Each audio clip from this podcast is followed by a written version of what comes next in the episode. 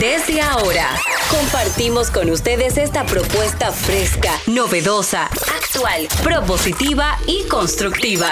El programa donde la radio y las redes sociales se unen para darte la información más completa y diversa. Bienvenidos al mediodía con Mariotti y compañía. Al mediodía, al mediodía, al mediodía con Mariotti y compañía. Al mediodía, al mediodía, al mediodía con Mariotti y compañía. Si tú quieres disfrutar de foros alternativos y de twitteros rankeados, este programa es tu amigo. Tu revista meridiana para el talento una vía, para radio y redes variadas y con la canción del día. Al mediodía, al mediodía, mediodía con Mario y compañía.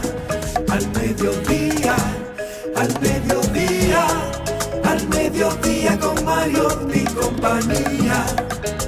Si tú quieres disfrutar de página para izquierda, en la calle y el hogar, por eso no te lo pierdas. Para que hablemos un poco de salud y nutrición. Vamos allí camino propio de moda y decoración.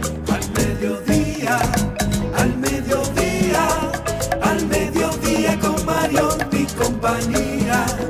Al mediodía, al mediodía, al mediodía con Mario y compañía para que hablemos aquí de la educación vial. Siete preguntas y un chin, los pioneros y algo más.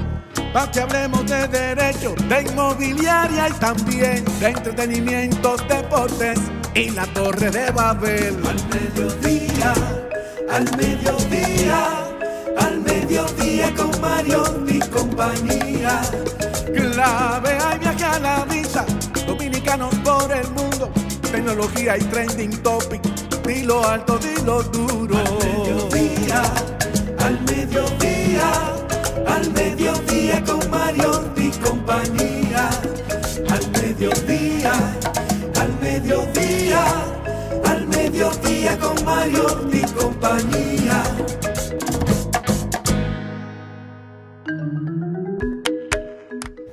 Muy buenas tardes, señores. Gracias por estar en sintonía con este su espacio al mediodía con Mariotti y compañía. Hoy arrancamos lunes 19 de diciembre. Estamos todos muy, muy felices por diversas razones. Hoy empezamos con fútbol, así que tendremos un invitado sumamente especial, no se lo puede perder. Y también tenemos que hoy es el Día Internacional del Emo. ¿Saben lo que es eso?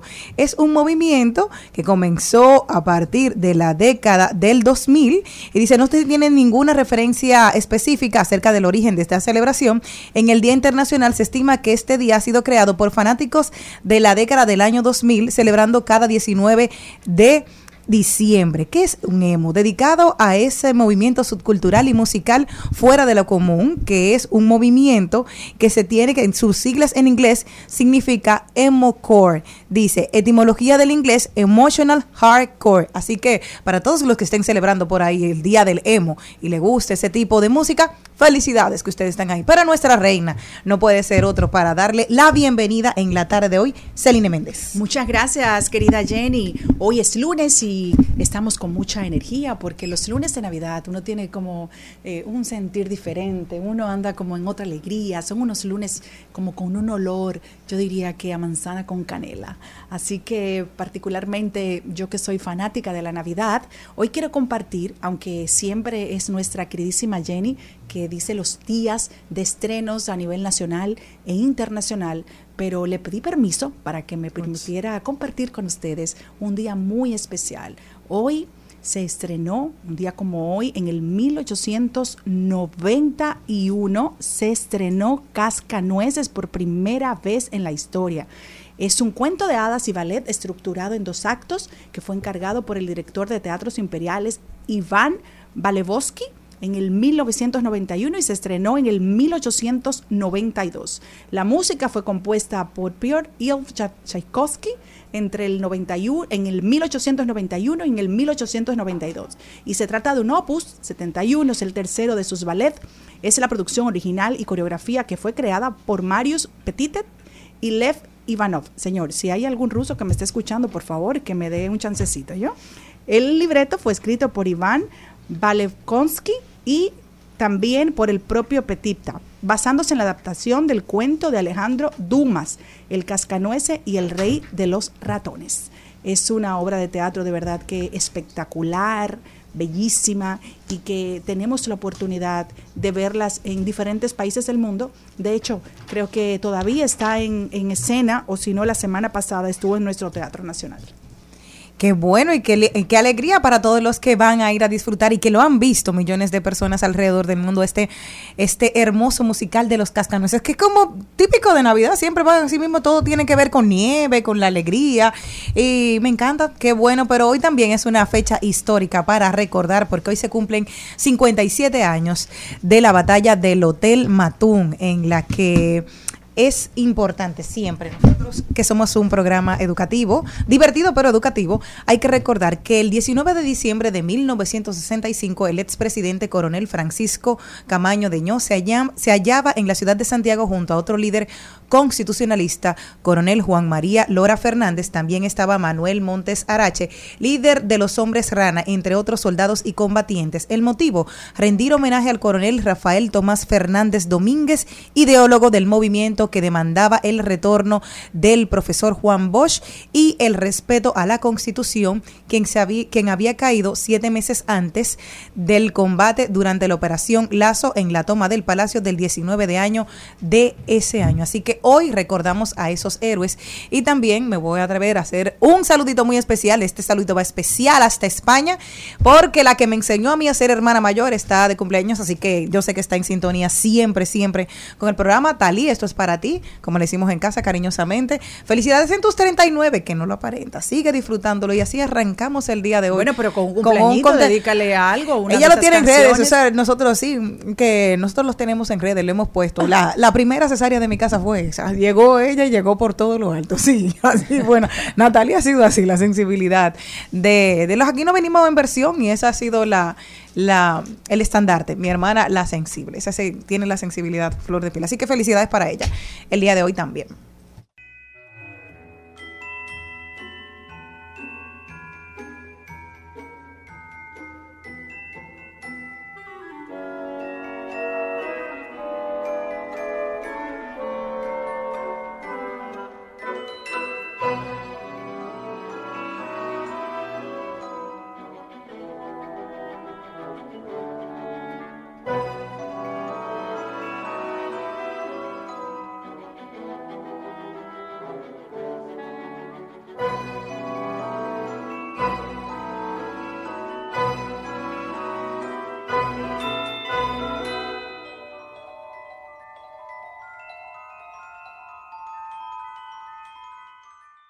Hoy tenemos un, un, contenido sumamente interesante. Arrancamos con deportes, porque sí, la, se vivió la pasión, señor. Yo no lo vi. Yo no quise verlo porque me estaba poniendo nerviosa como si fuera las águilas que estaban jugando. Yo dije, no, no, tengo que parar. Y me, lo dejé hasta ver el final y el resultado, porque me estaban dando muchas bueno. cositas. Hoy tenemos a nuestro querido Felipe García, que viene a hacernos el análisis final de este Mundial de Qatar 2022 y que vamos a tener una canción que ha sido el emblema ya de este, sobre todo para los argentinos precisamente de esta canción Muchachos que lo compuso un hincha y mira, ha sido el emblema para este para este fútbol. También tendremos el día de hoy rodando por el mundo el I lo dijo deporte con el más hermoso de los Mariotti, el más buen mozo de los Mariotti, Carlos Mariotti viene por ahí doblando calles, enderezando esquinas. Tendremos hoy Aníbal Hermoso con un tema sumamente interesante, recomendaciones de seguridad en temporadas de fiesta. Hay mucho loco en el medio, señores, vayan, cógenlo al paso.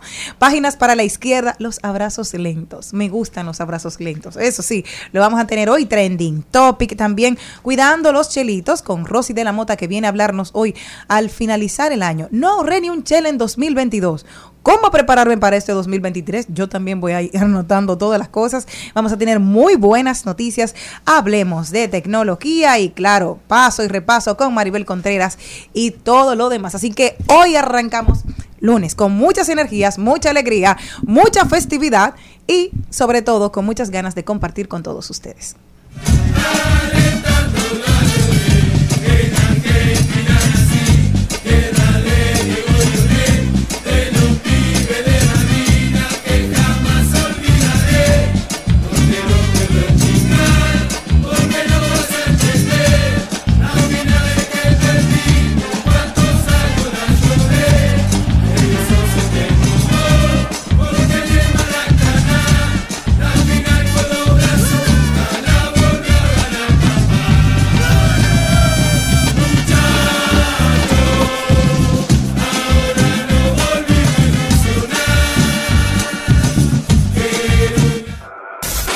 En al mediodía.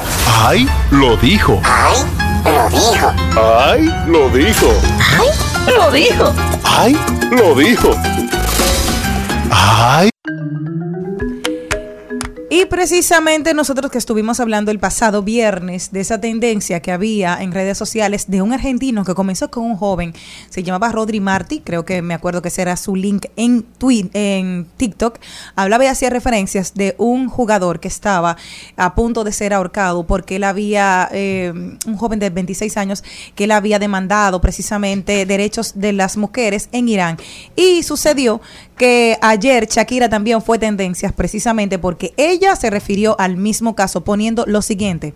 Hoy en la final de la Copa del Mundo solo espero que los jugadores en el campo y el mundo entero recuerden que hay un hombre y compañero de fútbol llamado Amir Nars que está en el corredor de la muerte solo por hablar a favor de los derechos de las mujeres. Así que ella también se alzó. Ojalá que se pueda llegar a un acuerdo con él, ojalá que lo extraditen, que le den un asilo político, que se pueda ir de su país, porque es un joven de 26 años que no se tiene que derramar sangre por, por estar precisamente abogando por el derecho de mujeres, que luego que tomaron los eh, talibanes el control de Irán, han, han vuelto y han retrocedido más de 35 años atrás, 50 años atrás, de todo el desarrollo que tenían las mujeres y el empoderamiento que tenían allá en su nación. Así que ojalá que en algún momento se escuchen las voces del mundo, que no solamente una, sino todos los que han estado abogando a favor de Amir. Bueno, otro, ahí lo dijo que tenemos para el día de hoy. Eh, a mí me llamó mucho la atención porque recordé como si estaba viendo una de esas series eh, maravillosas de la época antigua de Netflix o de cualquiera de esas plataformas de streaming. El presidente Zelensky reta a Putin a un combate en el ring, si es hombre. Eso fue lo que me llamó mucho la atención, porque sentí como que iban a sacar las espadas. ¿Cómo era esa, cómo era eso en las películas, Charlene? Que me imagino que a ti te gustan ese tipo de películas. A mí me ¿Cuál? encantan. Oye, cuando, bueno, eh, vamos Un a un duelo. duelo, y, o una espada, o una de esas pistolas de antes, eso yo me sentí. Ya Zelensky no sabe qué es lo que va a hacer para que Putin le ponga paro a, a esta guerra. Le ha pedido de todas formas, le ha dicho a Estados Unidos que se pronuncie. De verdad que esto es sumamente penoso, pero él se ha convertido mucho más en como una figura, ¿verdad?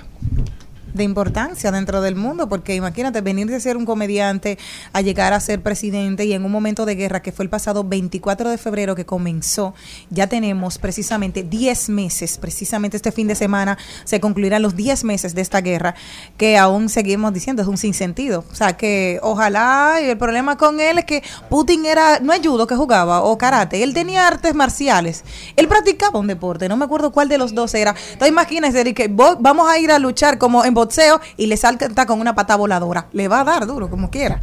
O sea que, bueno, no se sabe qué va a pasar con ellos.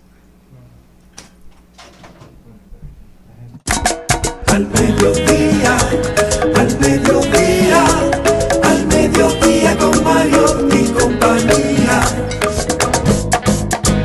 El Al Mediodía dice presente. Dice presente el músculo y la mente. El músculo y la mente. Estamos en deportes. Bye.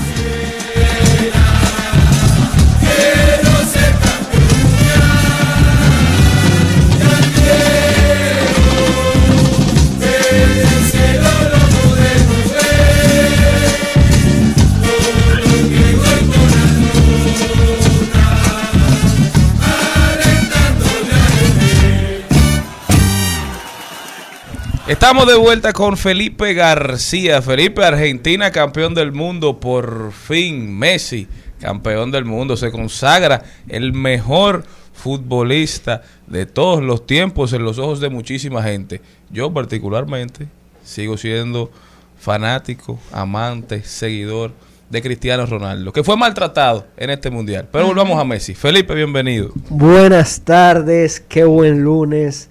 Creo que tengo mucho tiempo eh, que no me sentía así. Creo que de- después... Así como, porque tú tienes una mascarilla, tú como que tienes COVID. No, feliz, feliz. Ah, ok. Eh, ronco. eh, demasiado. En mi casa por una con cábalas, eh, yo y mi esposa por cábalas, eh, lo vemos juntos, solos, ¿Cuál es la cábala? estar solos en la casa. Ok. O sea que si Ahí ustedes están solos, que el equipo gana. Bueno, esa es la cábala. Eso es para la celebración después. Nosotros dimos aportamos nuestro Yo te, granito yo te de voy a pedir que el 16 de mayo de del 2024 no salga de esa casa ni. Bueno, le votar. votar. Eh, señores, qué mundial. Qué mundial. Eh, desde que inició este mundial, creo que la primera vez que participé aquí con ustedes les dije que estaba eh, sumamente contento por las expec- expectativas que hubo, pero ya en lo deportivo empezó a dar eh, la cara. Eh, un mundial que sin lugar a dudas fue de verdad, yo todavía estoy nervioso, sigo nervioso, emocionado, porque terminó como tenía que terminar. Y mucha gente estaba escéptica porque se quedaron afuera selecciones como la italiana, por ejemplo. Selecciones que históricamente han ido siempre al Mundial y entraron muchas nuevas. Sin embargo, en todos los partidos se pudo ver el gran, el gran nivel de fútbol que exhibieron todas las selecciones. Claro, es que el fútbol ya se globalizó. El fútbol no solo le pertenece a dos o tres. Podemos ver en ello un Marruecos que llegó a la semifinal. Eh, cómo se quedaron equipos que nadie pensaba que se iban a quedar en primera ronda. O sea, que fue un mundial que demostró que el fútbol se globalizó. Claro, lo ganan los mismos ocho. Eso sí, todavía no vamos a dar ese salto porque a- atrás de todo eso, los mismos ocho es la tradición que es muy difícil romperla. ¿Quiénes son los mismos ocho, los que ganan siempre? Alemania, Brasil, Argentina, Italia, eh, bueno, Francia. España que ganó uno solo, Inglaterra que también ganó uno solo y Francia que estaban en disputa en esta final quién iba a ser ese que iba a llegar a la tercera estrella, porque Francia tiene dos y Argentina tenía dos también. Felipe, dime qué fue lo que más te llamó la atención del partido de la final. El país paralizado. Aquí, todos los restaurantes abarrotados, en todas las casas también. Había un solo canal, una sola transmisión. Pío No, Deportes. se- lo que se vivió en este país es digno de ser analizado por los que llevan los rankings eh, de las eh, de los canales. de los canales Los de, ratings. de los ratings de los canales porque de verdad el país estaba a una Ah, pero yo Eh, te lo puedo decir ya casi, déjame cuando me lleguen. Lo, lo comentamos ahorita, a ver qué tal. ¿Qué, ¿Cuál fue el fenómeno? Yo se lo voy a decir, una sola palabra, Messi. Messi fue el fenómeno. Eh, así como están los haters, porque hay que decirlo, en contra de Messi están los Messi lovers, que entendían o cre- nunca creyeron en esa imagen, no sé si la han visto, creo que la han tenido que ver, cuando pierde la final en el 2014, subiendo las escaleras y ve la Copa del Mundo al lado. Todo el mundo creyó, pensó que nunca iba a tener esa oportunidad, me incluyo, nadie pensamos que Messi iba a tener y lo logró. Inmor- 17 años después Wow. Exacto. Se inmortalizó. Algo que no pasa en el deporte, inmortalizarte o ser una leyenda, convertirte en una leyenda sin retirarte o sin haber sido, sin, pasa- Sí. sin morir. O sea, Claro. se- la- los deportistas se inmortalizan luego o en el retiro o cuando pasan a otra vida, ¿cierto? Y Messi lo logró ayer. Entonces, eso quiere decir, Felipe, no solamente en el fútbol, sino en cualquier ámbito de su vida. No se lleve de los pronósticos. Siga su instinto, siga su fortaleza, siga lo que usted quiera hacer en la vida, porque todo el mundo le decía que no va a lograr nada. Yo, honestamente, sé muy poco de fútbol, lo poco que he podido compartir con mis hijos, porque la grande, digo, el grande y la chiquita le iba a dar un infarto ayer. La del medio no sigue mucho fútbol. Y me llamó mucho la atención porque mi hija Valentina tiene nueve años, ella juega de portera y ella estaba como que era una experta. Y esa de verdad que esa niña, yo creo que ayer se, le iba a dar una cosa. ¡Ay, mami! Y no conoce casi a Messi. Ya tú te puedes imaginar el grande que No toda la No, no, no, no. Ese, ese niño estaba. Mi- ¡Ay, mami! Mi esposa, mi esposa se cambió el nombre y se puso Carmen Messi, eh, amante de, de- de- de Messi. Yo a Messi lo Eh, adoro por mi hijo, ¿eh? Y realmente, realmente, señores, lo que más me impresionó ayer fue el dominio que tuvo Argentina. Dominio, eh, Argentina bailó a Francia los primeros 70 minutos. Una Francia que no se encontró. Todo el mundo estaba sorprendido cómo Argentina estaba jugando ese, ese partido, cómo lo estaba ganando. Eh, si bien hay gente que dice que no fue penal, hay unos que dicen que sí fueron penal. Yo soy de los que digo que si pitaste el primer penal, tenías que pitar el segundo. ¿Y o sea, qué el de significa eso para los que no sabemos lo que es el penal? El penal es cuando le hacen una falta dentro del área, Cerca de la portería. cerca de la ya. portería, y tú tienes un tiro directo contra el portero. Bueno, yo. Entonces, hay gente que dice que la, el primer, la primera falta no era falta, pero tú dices que si la cantaron esa, tenías que cantar la segunda. Exacto. Así como la cantó, por eso es que me gustó mucho el arbitraje de ayer, porque fue muy coherente. Y no, no, no dudo nunca cuando había que pitar penales. Hay que ponerse en la posición. O sea, tú dices que sin el penal que le cantaron a Messi, el penal de Mbappé tampoco se da. Posiblemente, posiblemente. Pero para mí fueron bien pitados los dos. Hay contacto. Hay un leve contacto en los dos. Así como se puede pitar, no se puede pitar, pero la regla dice que si hay contacto es interpretación del árbitro. El árbitro lo interpretó como penal, el VAR no entró, quiere decir que sí hubo un contacto y lo dejó a- simplemente a la interpretación del árbitro. Eh, señores, Mbappé también me impresionó, hablando un poco de Francia. ¿Por qué? Son 23 años. Son 23 años en un escenario, en una, en una nueva final del mundo. Metió tres goles, pateó el penal en, la tanda de penal, también lo, lo- cambia, hizo de todo. Pero ayer se dio, nos dimos cuenta que, que un jugador no gana torneos. Tiene que ser un equipo. Uh, es que eso Tiene es. que ser un equipo. Un Lo que le pasó a Messi en el 2014, que no juega Di María en, ese, en esa final, en esta sí jugó y fue determinante. Fue determinante. Fue para mí el mejor jugador ayer, fue Di María, obviamente. lo sentaron Messi. temprano a Di María. Sí, lo- viene de una lesión, viene jugando poco.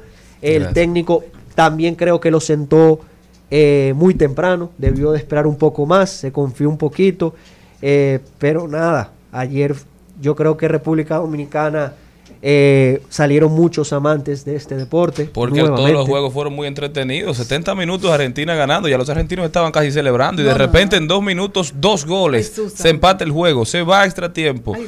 Se pone sumamente competitivo. Messi anota gol. Mbappé anota gol. Fue un partidazo. Eso fue un parto. Eh, La última, ese fue el que salvó, toma. el, el portero argentino salvó el partido, porque si Mbappé metía ese gol, minuto. ¿o quién fue, quién fue? Eh, Matudina, ¿qué era? No, el que entró en. Golo, Él en Golo. Win. Él, él, si, hay videos que están rondando por ahí, cuando le cae la pelota, que ya era eh, un, cara a cara con el portero, los jugadores de Francia entraron a celebrar el gol. Porque realmente eso Ya era gol. Ya era gol. La prensa argentina, eh, eh, argentina dice que ha sido la parada de la historia de, de Argentina. Estamos Salvó el mundial, probablemente. Salvó el mundial en un minuto que, hubiera sido desgarrador. Que no, no se merecía ese, ese desenlace si hubiera caído. Eh, realmente el Dibu Martínez no venía atajando bien en el partido. Para mí pudo haber hecho más en uno de los goles. Eh, eh, en el de Mbappé quizás no, no es que es culpa de él, pero conociéndolo pudo haber hecho, aunque fue un golazo. Y, y ahí dio la cara. Y la da ahí, la da en la tanda de penales, jugando su juego mental, que ese ha sido su clave desde, desde que jugó con Colombia la Copa América, metiéndose en la cabeza de los jugadores y sacando lo que tenía que sacar en el momento más importante. Gana Argentina, esta Copa del Mundo termina ahora. Tan pronto termina uno, empiezan los preparativos para la próxima, Felipe. Tú sabes que nosotros quizás no somos un país con una fuerte tradición futbolística, pero soñar no cuesta nada y al final uno siempre tiene que pensar en ver a su país, en verse representado en Y un no evento de esta magnitud. Hay más vacantes ahora. Explícame qué pasa ahora, a partir de ahora. Bueno, se acabó el mejor mundial de la historia y por ahí viene otro que es va, va- va a dar mucho de qué hablar porque vienen 48 equipos, aumenta la Ah, cantidad de Felipe equipos que vez, van a claro. clasificar. Se va a jugar en tres sedes, Canadá, México y Estados Unidos. Vecinito, estamos ahí mismo. Estamos Así que ahí mismo. podemos ir a ver cualquiera de esos. tres. Sí, No tenemos la obligación de ir a ver un juego, aunque sea, aunque sea México. Bueno, Sí. el de Canadá, si usted va a ir, empiece de ahora a buscar esa visa, porque esa yo, visa es difícil. yo le aconsejo a todos los que son amantes del fútbol o que los nuevos, que es muy interesante ir a una Copa del Mundo. Ir a ver cómo, y sobre todo al principio, en la ronda, en la primera ronda, que se unen tantas nacionalidades, es impresionante. ¿Cuánto tiempo fue que usted duró en Brasil para la Copa del Mundo pasada? Un mes. Un mes. Y, Un mes duró él. y, y- y ese mi, mi, mi, mi otro mes me lo voy a vivir en el próximo mundial, si Dios quiere. Eh, Y, ah, el- el- tú dijiste ya hace unas semanas, yo te pregunté que si la República Dominicana iba a tener la oportunidad de entrar, entonces dijiste que faltaban unas cosas. ¿Ha mejorado algo? ¿Tenemos alguna mejor noticia para eso? No, ¿Todavía no tenemos igual? nada, no tenemos Ay, Dios, nada. Ay, Dios. ¿Qué, qué, qué vamos a decir, que así una buena noticia que pudiéramos tener es que el sector empresarial eh, se involucre y le, le mete esa presión a, lo- a la Federación Dominicana para que de verdad realice un proyecto que está a tiempo porque viene con una base de un sub-20 que va a jugar el, en el, el Mundial sub-20 en Indonesia y los Juegos Olímpicos el año que viene. Entonces, si el sector empresarial de verdad, y ayer yo creo que yo vi nun- algo que yo nunca había visto, muchos empresarios escribiendo en el fútbol. Eh, Que hay muchos empresarios importantes que son dueños de equipos aquí en nuestro país. Ojalá Exacto. se animen. Exacto. Y, y no solo los que están ya involucrados, sino los que quisieran involucrarse, que es algo que de verdad se necesita, porque eh, crear un proyecto no es, no es fácil, no es fácil.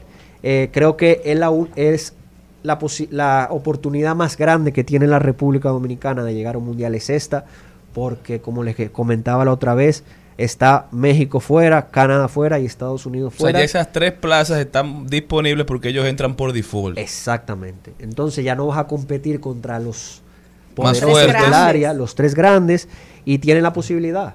Ahora, ¿qué falta? Como le digo, un apoyo privado que también enviar emisarios a Europa que vayan a convencer a los jugadores que juegan en las grandes ligas, eh, como un Firpo, como un Mariano Díaz, que aunque uno diga, ¿qué? ¿De qué, qué tú me estás hablando? Realmente es muy posible. ¿Por qué? Porque ya son jugadores que para, la, para su selección, para la selección española, es muy difícil que esté. Mariano Díaz jugó en República Dominicana. Mariano Díaz estuvo aquí, jugó en el Panamericano en San Cristóbal contra Haití, metió un gol y de todo. O sea, Mariano Díaz sabe. Lo que pasa es que Mariano se dio cuenta que aquí la desorganización de una federación eh, eh, eh, para un jugador de esa talla, imposible. o O sea, tiene que haber un compromiso de las Claro. autoridades del empresariado para que los mejores jugadores vengan y sean parte y se les dé el tratamiento que merecen también. Exactamente, exactamente. O sea que las expectativas están ahí, hay posibilidades, hay que hacer el trabajo, pero tenemos una oportunidad quizás, aunque sea de entrar a, a discutir nuestro pase al próximo mundial. Ojalá la República Dominicana jugando fútbol, ¿verdad? Exacto, y, y- y- y quisiera comentar esto antes de, de despedirme, Charlie, y, y todos los que nos están escuchando, y es que, señores, disfruten, disfruten el momento de los deportistas. No se vayan con sus odios, con sus haters, lo digo en todos los deportes. Lo que son anti-Nadal, anti-Federer, anti-Lebron, anti, anti-Cristiano Ronaldo, anti-Messi. Óiganme, disfrútenlo. Ay, sí. Disfrútenlo porque es que se pierden la oportunidad de disfrutar esto. O sea, Corten odio. Claro, se van en odio que no, no, no tiene sentido. Ayer todo el mundo se volcó, los jugadores profesionales de todos los deportes, los actores escribiendo por Messi. O sea, disfrútenlo, Seamos Sí, porque empáticos. ahora empiezan los anti-Mbappé. Porque ahora como Messi se, se ha consagrado como el mejor del mundo, porque lo que tenía en contra era que no había ganado la Copa, pero Mbappé tiene una Copa del Mundo, tiene 23 años, viene subiendo, o sea, en 10 años, 5 años, empieza a poner el título de Messi en juego, entonces empieza la gente a quitarle mérito. Disfruten también la era de Mbappé. Claro, hay que, hay que, hay que, y, y, y sí, las comparaciones siempre son válidas en tema deportivo, porque si no, ¿de qué vamos a hablar? De los debates.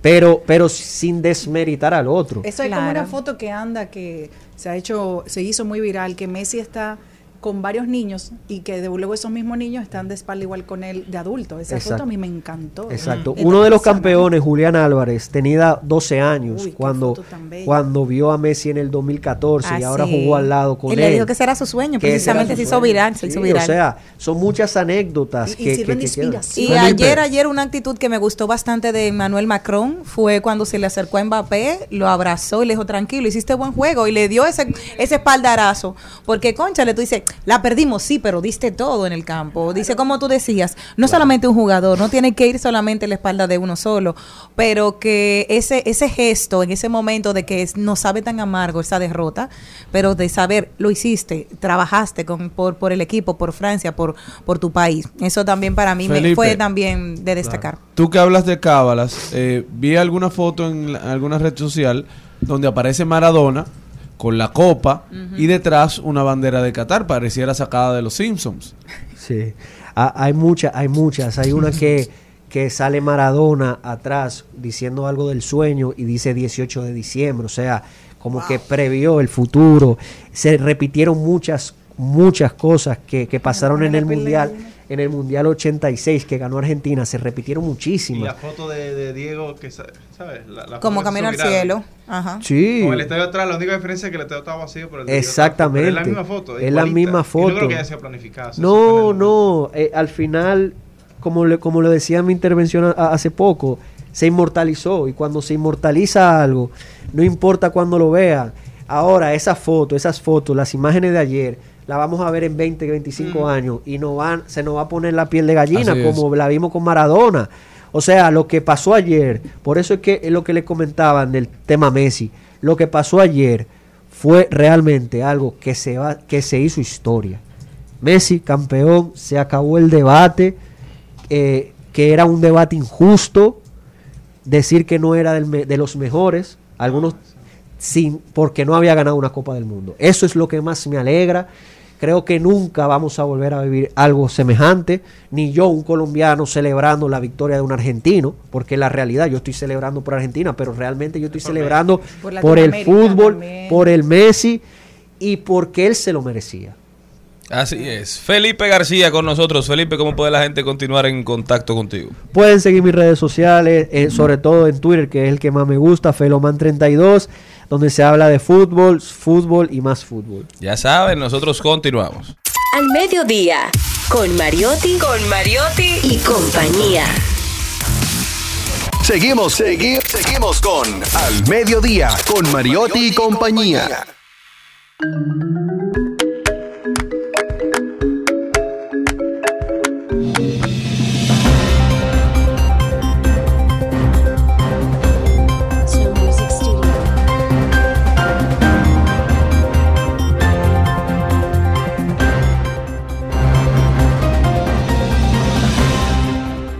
Arrancamos este rodando por el mundo por Washington y es que Twitter anunció ayer domingo que no permitirá que los usuarios incluyan en sus publicaciones enlaces de otras redes sociales.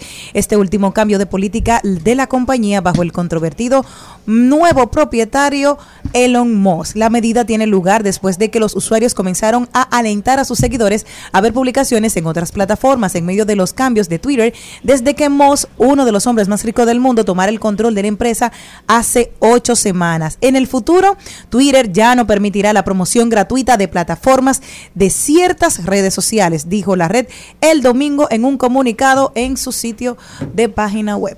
Bueno, yo voy a rodar por el mundo, por donde quiera usted se entre a esta página que estoy seguro que todos los que pertenecemos a este programa y la mayoría de nuestros oyentes en algún momento de su vida lo han escuchado.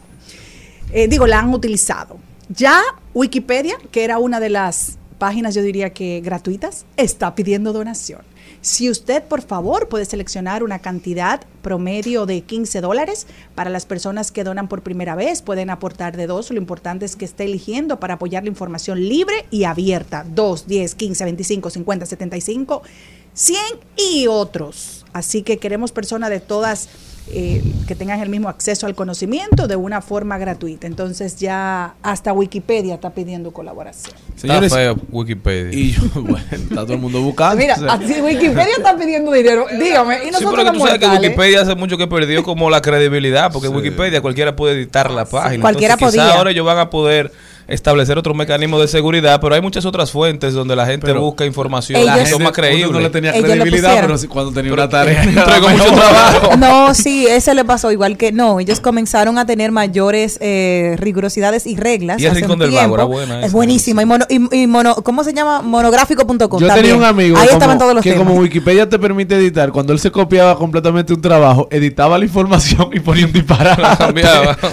Bueno, ya eso es difícil. Tienes que Como y poner y, y poner pruebas de que lo que tú estás diciendo es real. O sea, tienes que aportar para que Wikipedia te lo apruebe. No solamente eso, es que yo regresé a las aulas hace un mes y hasta los profesores tienen su cosita de verificar si es copy-paste. Eso era en otra época, madre. ya está ellos tienen su Que a partir aplicación. de enero se verán cosas. Yo tengo unos amigos que entregaron el mismo trabajo una vez y la profesora le dijo, pero esto se parece demasiado. No, la profesora mente, mía- la mente brillante piensa parecido. No, la profesora mía dijo lo siguiente, yo no voy a mortificar mi vida y yo sé cómo uno lo puede verificar si es copy-paste. El primero que me llegue, ese es el original. Los otros, no me importa que Trate de entregar primero su trabajo. Y yo me voy para Moscú, que vivió este domingo la mayor nevada del siglo XXI, registrándose en 43 centímetros. Recordamos que la, que la última nevada eh, de esa magnitud, con mucho menor magnitud, fue en el 1989 con un 31 centímetros y en 1993 con 30 centímetros. Señores, el cambio climático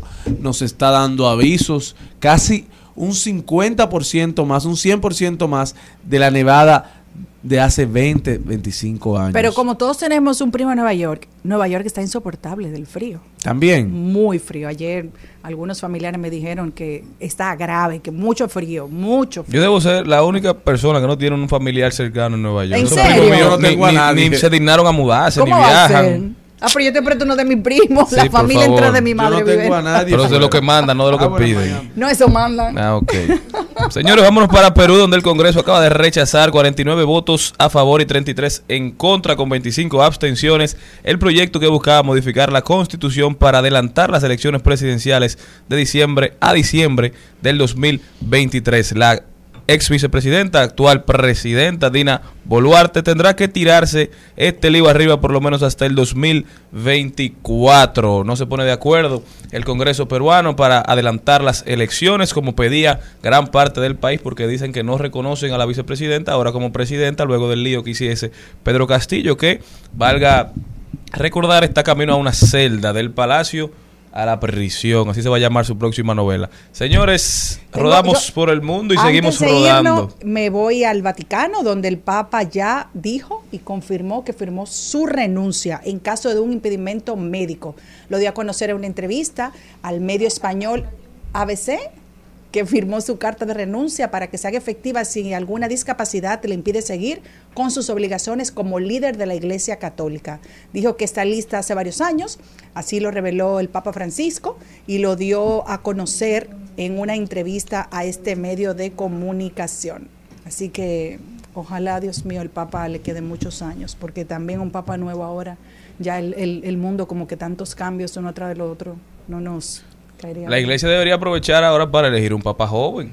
No, porque se elige siempre para que no no dure era mucho. viejo. ¿Eh? Es Este que no era es- viejo. Es que Sí, se elige. viejito. Sí, No, se imposible. elige. Si él tiene- Se elige. Él va a tener 10 años el año que viene, señores. No, y no, hay no, que no, no, saber. No, papa de sí. 40 años. Sí, mi 50 amor, años, su, ¿Tú te imaginas? su conti- no mi vida. Lo Por que lo pasa plástico. es que la Ok, iglesia, vamos a hacer perdona, algo. perdona. ¿Cómo sería la las iglesia? características si Sí. fuera un papa de 40 años? Dame un siglo. Eh, dame un siglo. Dame un siglo. Dame un siglo, un segundo.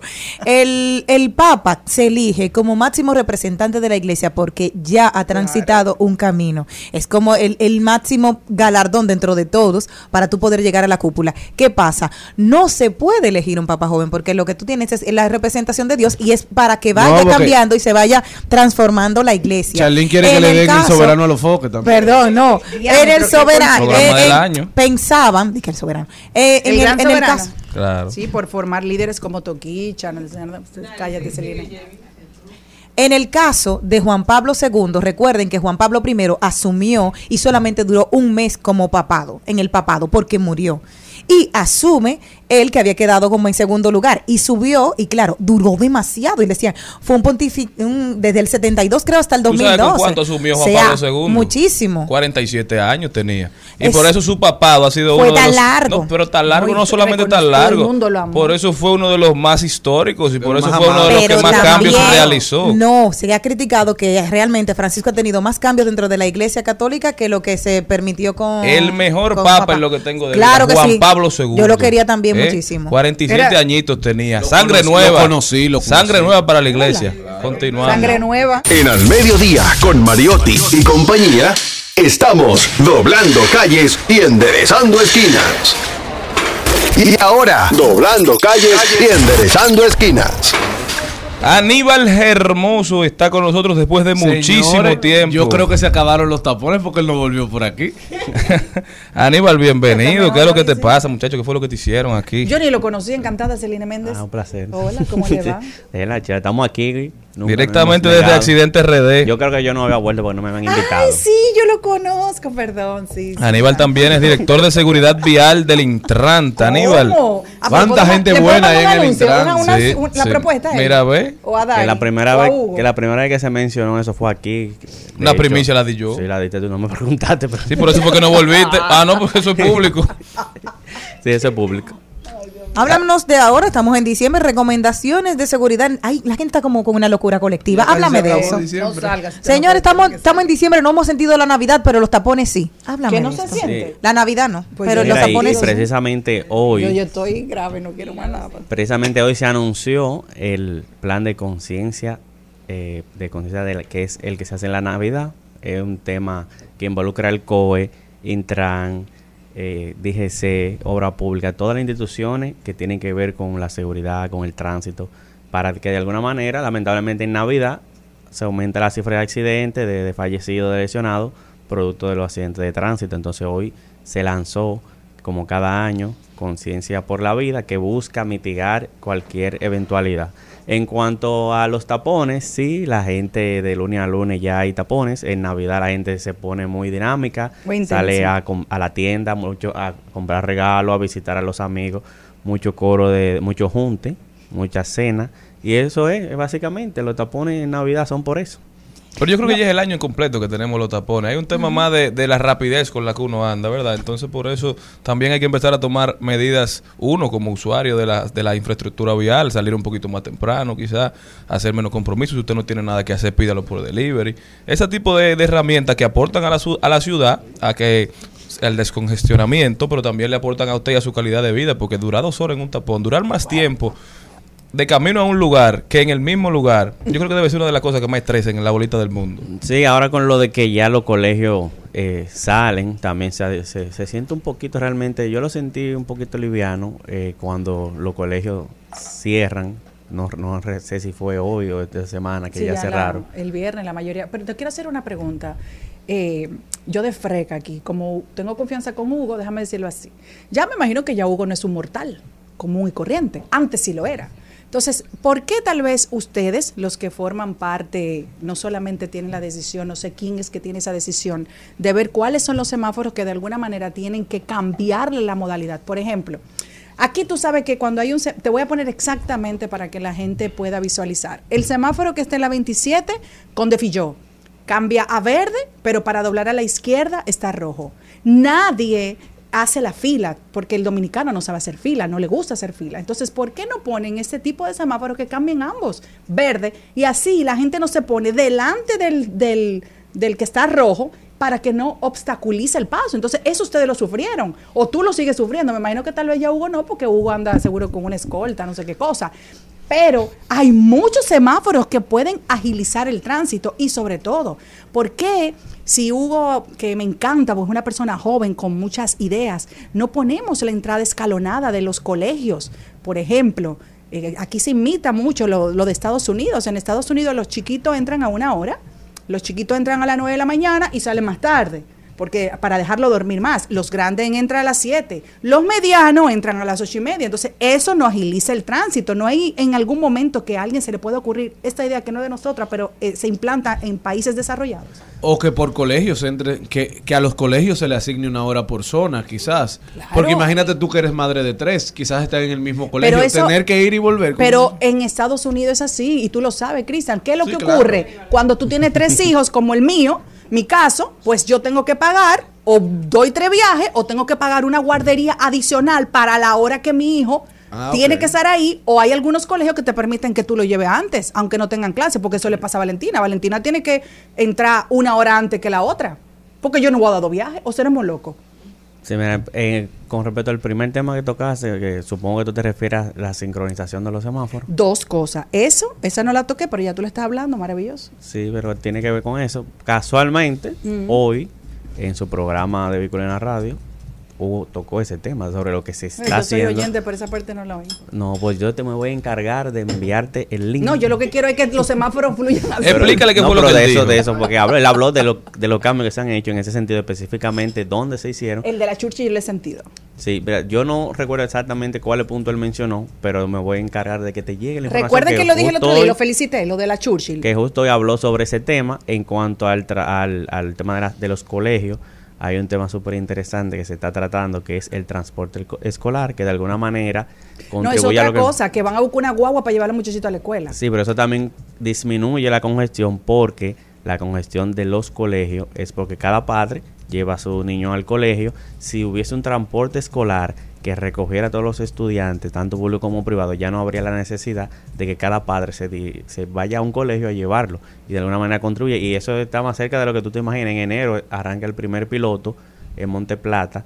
Qué bueno, así que me gusta esa provincia que tan no sé- buena. que realmente no sé si dijo una primicia, si debe- pero Sí, nada, claro, claro, Pero claro. eso es sí. bueno, ese tipo de cosas que nos ayudan y también, sobre todo, eh, padres que es difícil, señores. Miren, yo el, vivo como el único tema que en Monte Plata no hay tapones. Exacto. Allá no, yo aprendí a conducir allá. Bueno, como no sé si, si me piloto. adelanté, no te voy a decir cuáles son los otros tres pilotos donde sí te vas a encontrar Ah, eh, un gran tapón. en Jarabacoa. Aníbal, ahora tú sabes que en estas fechas se disparan los los números de accidentes que se dan en las calles. ¿Qué Ay. recomendaciones tú le haces a la gente? Tú que estás. ¿Y siempre cómo ha sido este diciembre? Porque ya vamos ¿Y a cómo mitad vamos? De- Diciembre se acabó ya. Mira, No, no, a, mí, digamos a- 19. a mí me encantan las estadísticas porque te dicen el problema y al mismo tiempo la solución. Por ejemplo, hay tres épocas en el año que es donde se incrementan los accidentes. Semana Santa. Semana Santa, Navidad, Navidad. y ya que no me dice por qué en mayo. El Día de las Madres. Wow. Sí. Te Ah, dijo.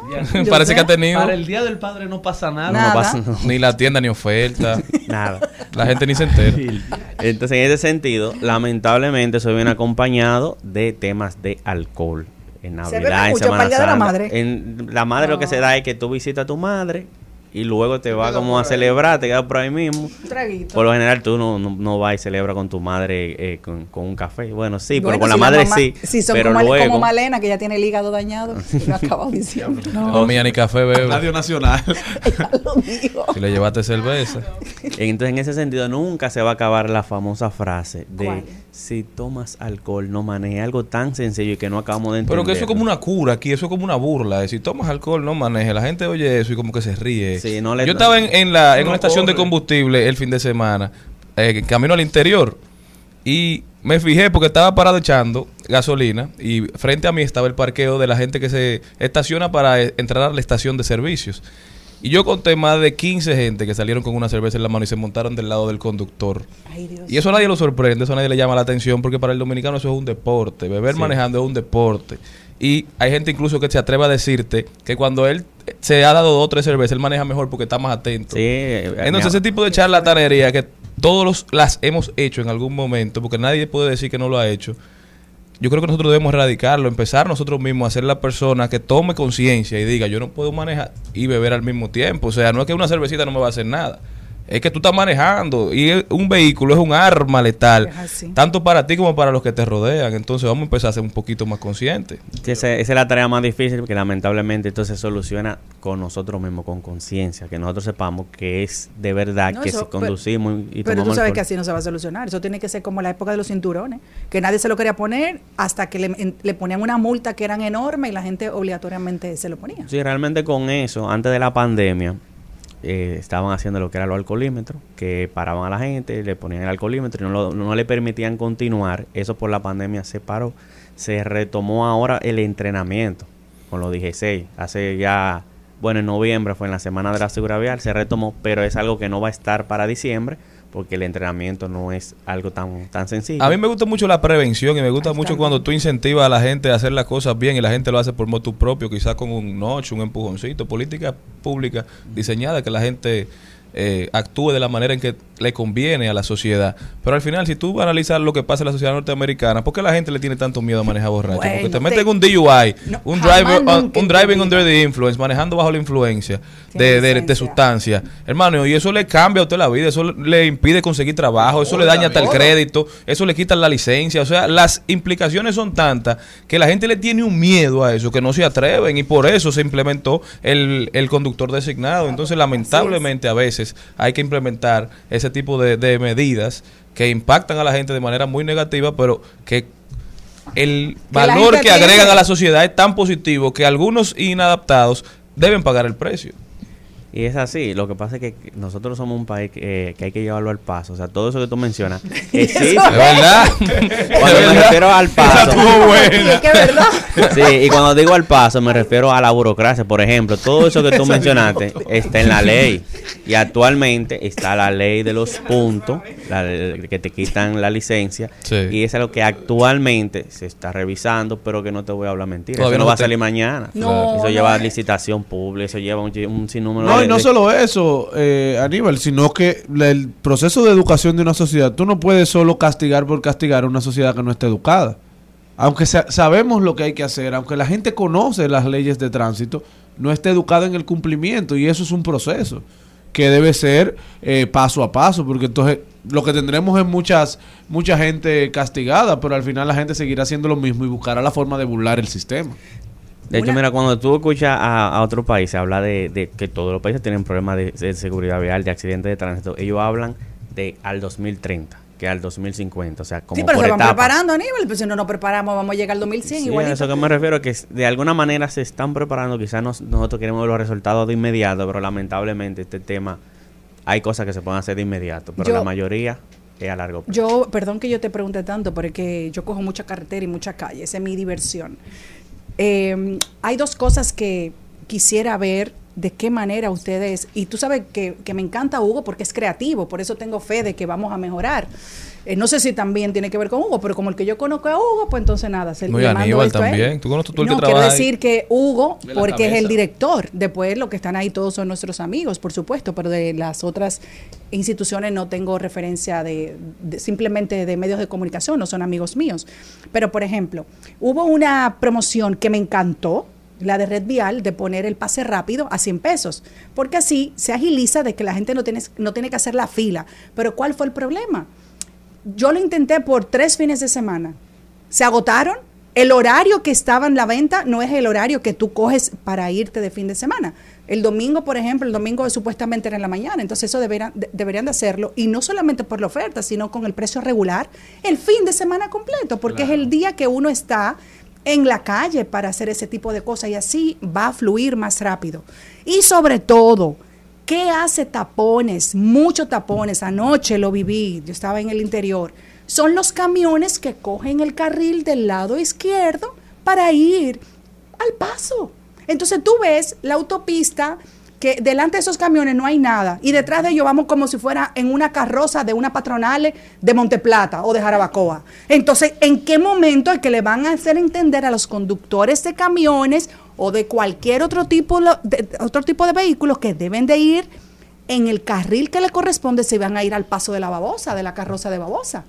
Sí, eh, lo primero lo del paso rápido, eso es en obra pública. Y sí, eh, ellos anunciaron que había una escasez de, de paso rápido. Entonces, ¿para qué meten una promoción a 100 pesos si no va a haber paso? No, es que la afluencia de personas en busca de la promoción y la tarjeta fue verdaderamente impresionante. Porque lo señores. sigan Yo, haciendo. sí, yo mismo me sorprendí una vez que, que regalé cinco pasos rápidos en la página y, la, y eso parecía, la gente estaba concursando como que era un super premio. O sea, la gente de verdad le, Oh, le que interesa cuesta- mucho. Pero que la gente ni sabe 800. dónde lo venden. La gente ha no comenzado ahora, los últimos meses, a, a entender el yo tema soy del paso asido rápido. del paso rápido, me encanta, pero el horario del paso rápido, tú tienes que salir en un horario de oficina a comprar eso. Y yo no voy en un horario de oficina al interior. Sí, Igual que muchas personas. Sí, realme- realmente RD Vial debe anunciar dónde lo venden porque lo venden en bombas, en estación de combustible, lo venden en supermercado.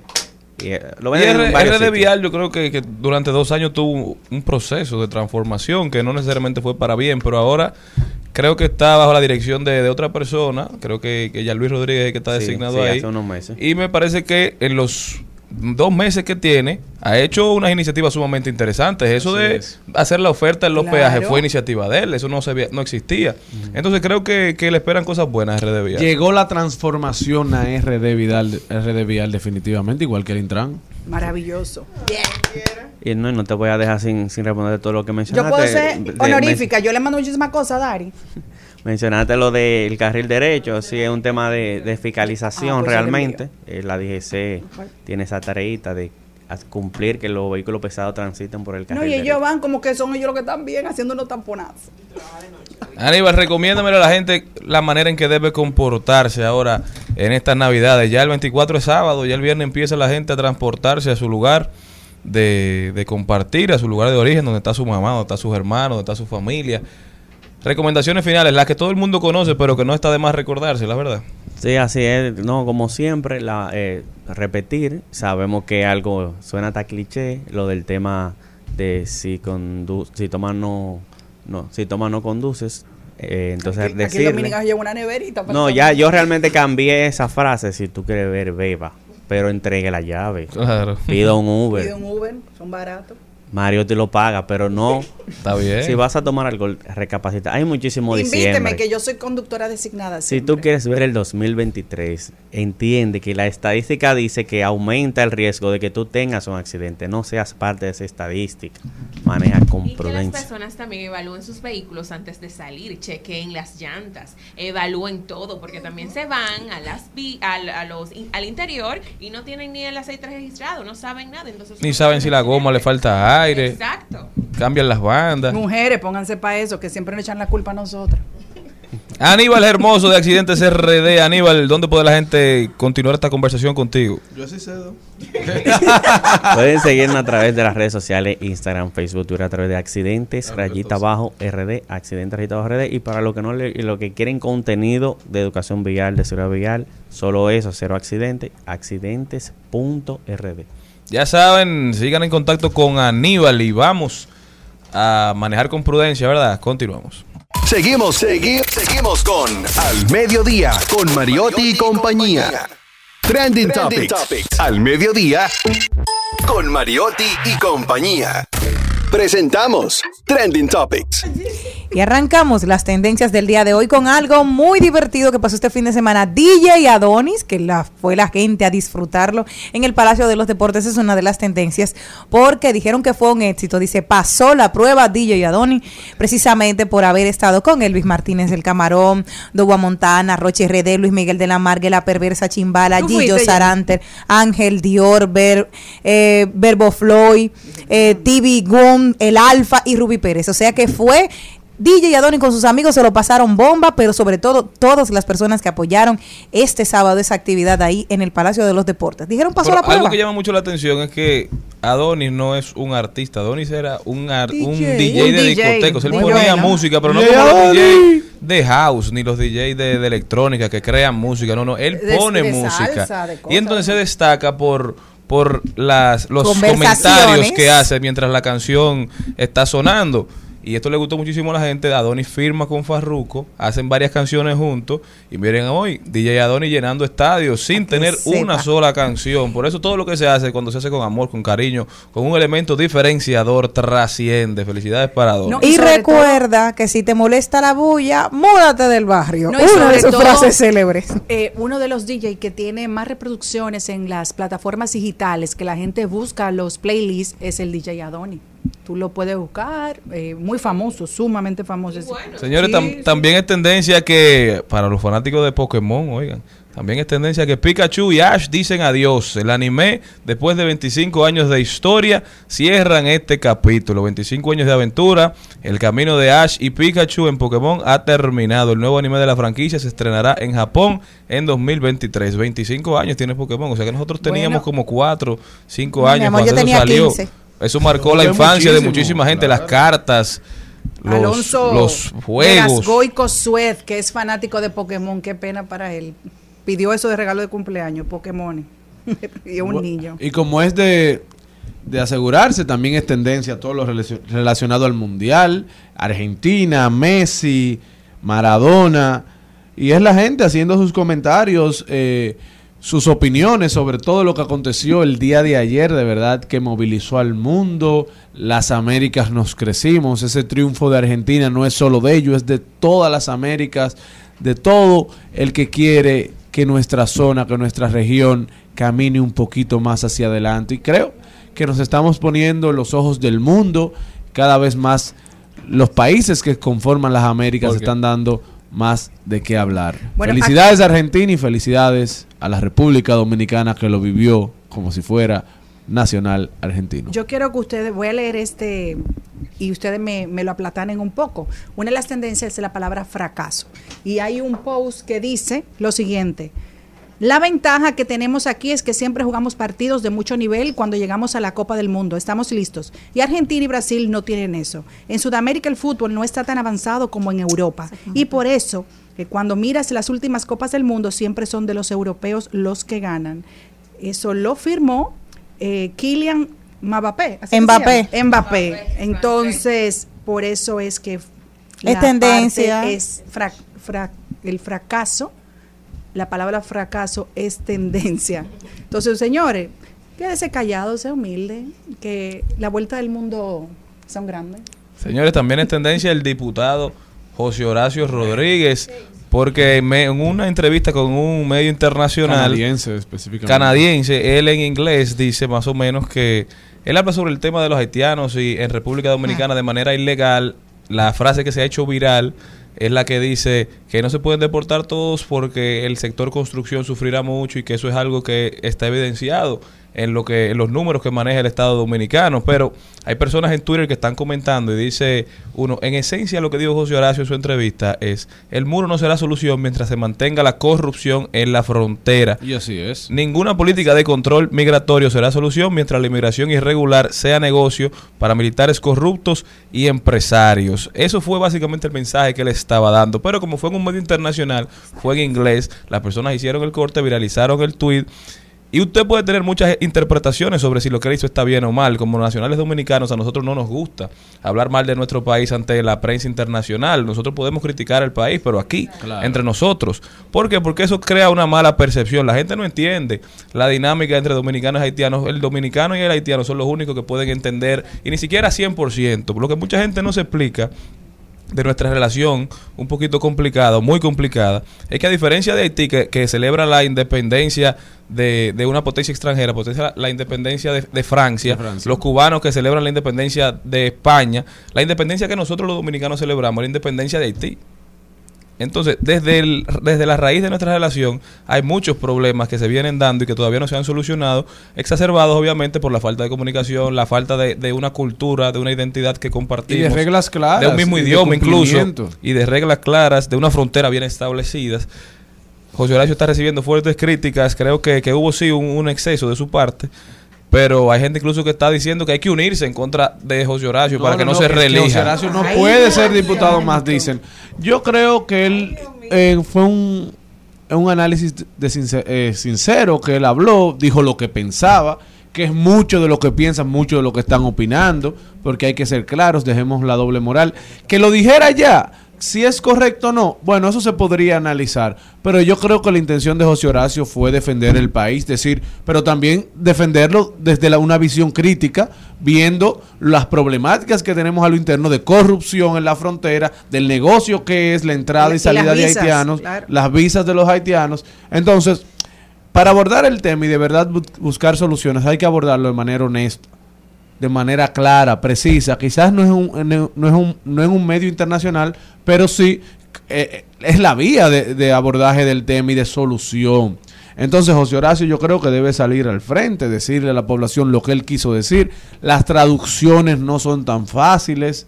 Un idioma que quizás él no domina al 100% porque se le veía el esfuerzo mientras hablaba, no se veía un inglés muy fluido. Estaba Entonces, como el hombre aquel. Sí, claro. Hay que ver si hay un tema también de idioma. Por eso creo que él debe referirse al tema. Otra de las tendencias del día de hoy es Chino Miranda porque dijo que a él lo llevaron a un centro de rehabilitación en contra de su voluntad, que a él lo sedaron para meterlo en rehabilitación. Hay que saber que él estuvo enfermo de encefalitis y a partir de ahí empezó a tener una cierta dependencia que ya tenía de los medicamentos y a drogas un poco más fuertes y por O sea, eso lo drogaron para llevarlo a un sitio para que deje de drogarse. Exacto, más o menos ese es el lío que hay. Él dijo que por favor que las paces que la hagan entre su madre y su novia, porque se están tirando mucho, pero la madre acusa a la novia de haber sido quien lo introdujo otra vez en el mundo de las drogas, que él ya precisamente había tenido como ciertos resbalones en su vida. Sigue teniendo problemas luego de su salud y la encefalitis, ahora es la adicción a las drogas, que lo secuestraron, que lo sacaron, está feo para la foto. Las principales tendencias, nosotros continuamos.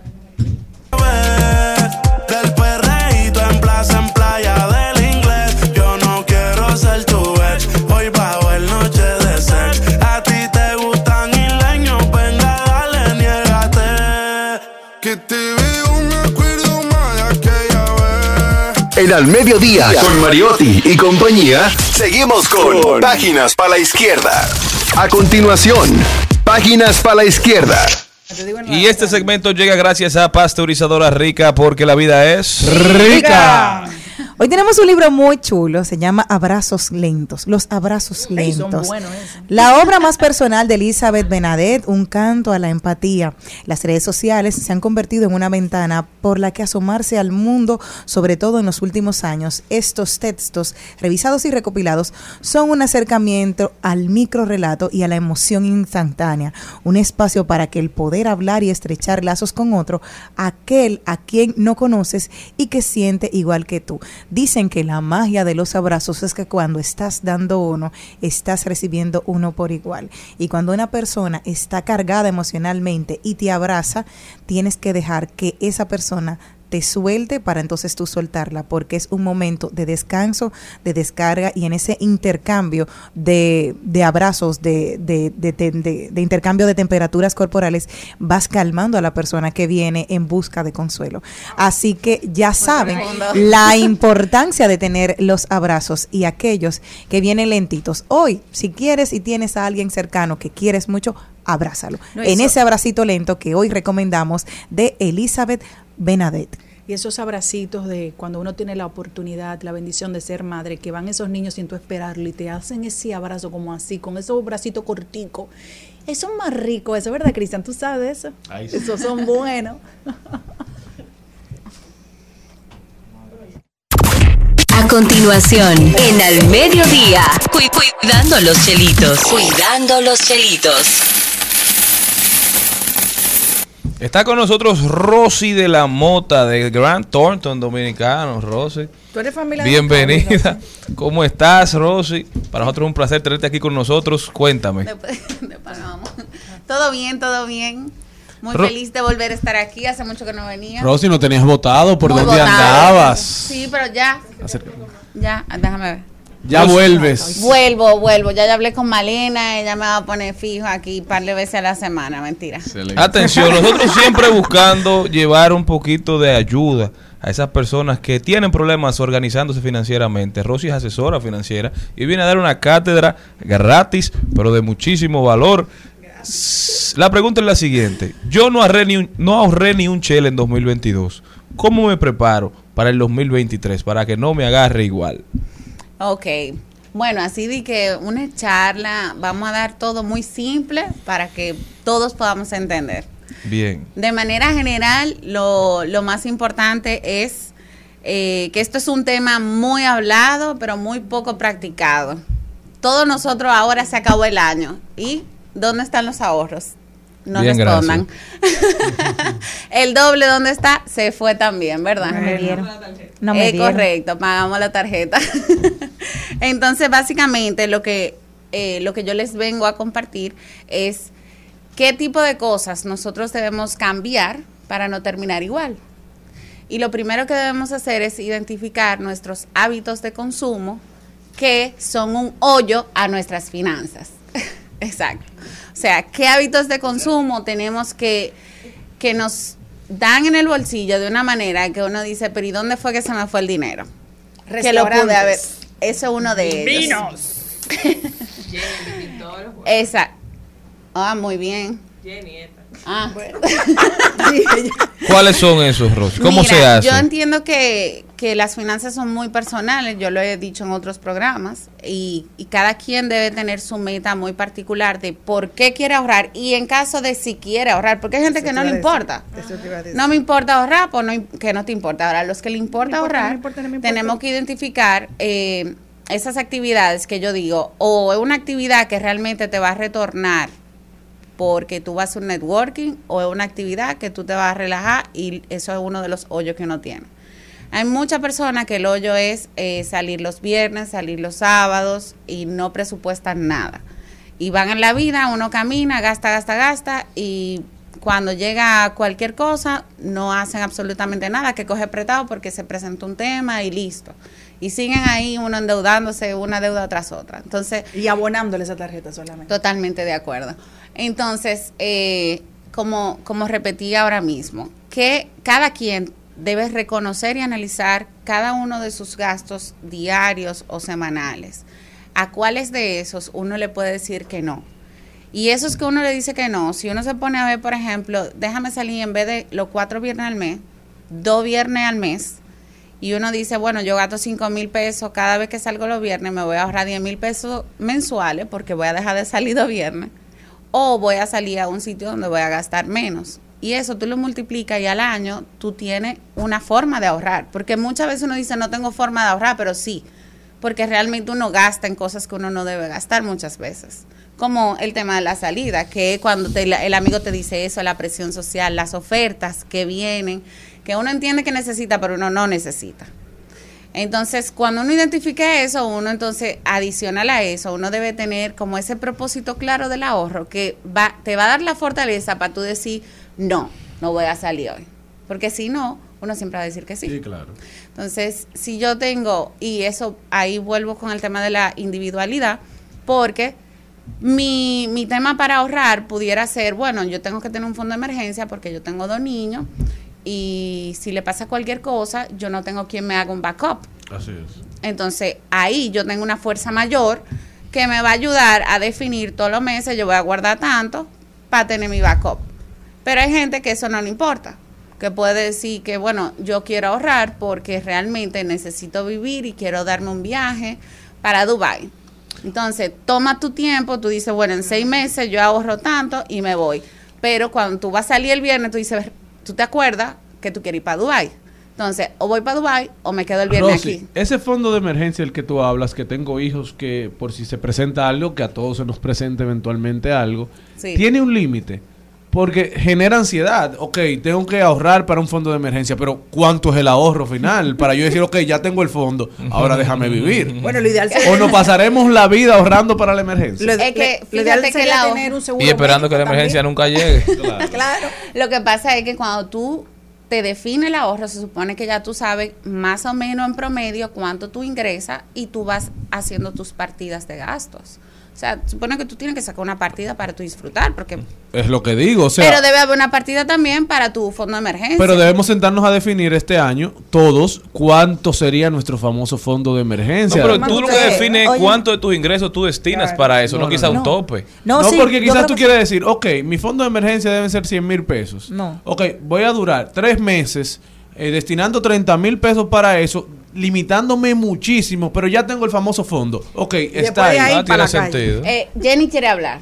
Yo quiero sí. En el caso de, de- para Nada tú más. tener el fondo de emergencia, es tú saber cuántos son, cuánto es tu, tu Tu gasto. no tu ingreso de este mes. Un ejemplo, cuánto yo cobro aquí en la emisora. Y yo tener la posibilidad de ahorrar los seis meses y tenerlo. Es el fondo de emergencia. Si yo me quedara seis meses sin trabajo, yo tengo como vivir seis meses con el mismo, la misma calidad, con el dinero guardado. Es así, un fondo de emergencia. Entonces sí es que tú lo tienes que tener. General, así? sí, el fondo de emergencia Yo se no hago estima- nada Ese es el seis tope. meses en mi vida. Tres Ese de es- Pero es muy Ah, tú ves. particular. Ah, tú- ves, tres meses tres de meses. gasto fijo lo que generalmente se estima. Se estima. Pero el que quiera ahorrar más, pues lo puede ahorrar más. El que lo pueda ahorrar entero, que lo ahorre entero. Claro. Exacto. Quien tenga a alguien que le pague todo lo otro, pues bien. Maravilloso.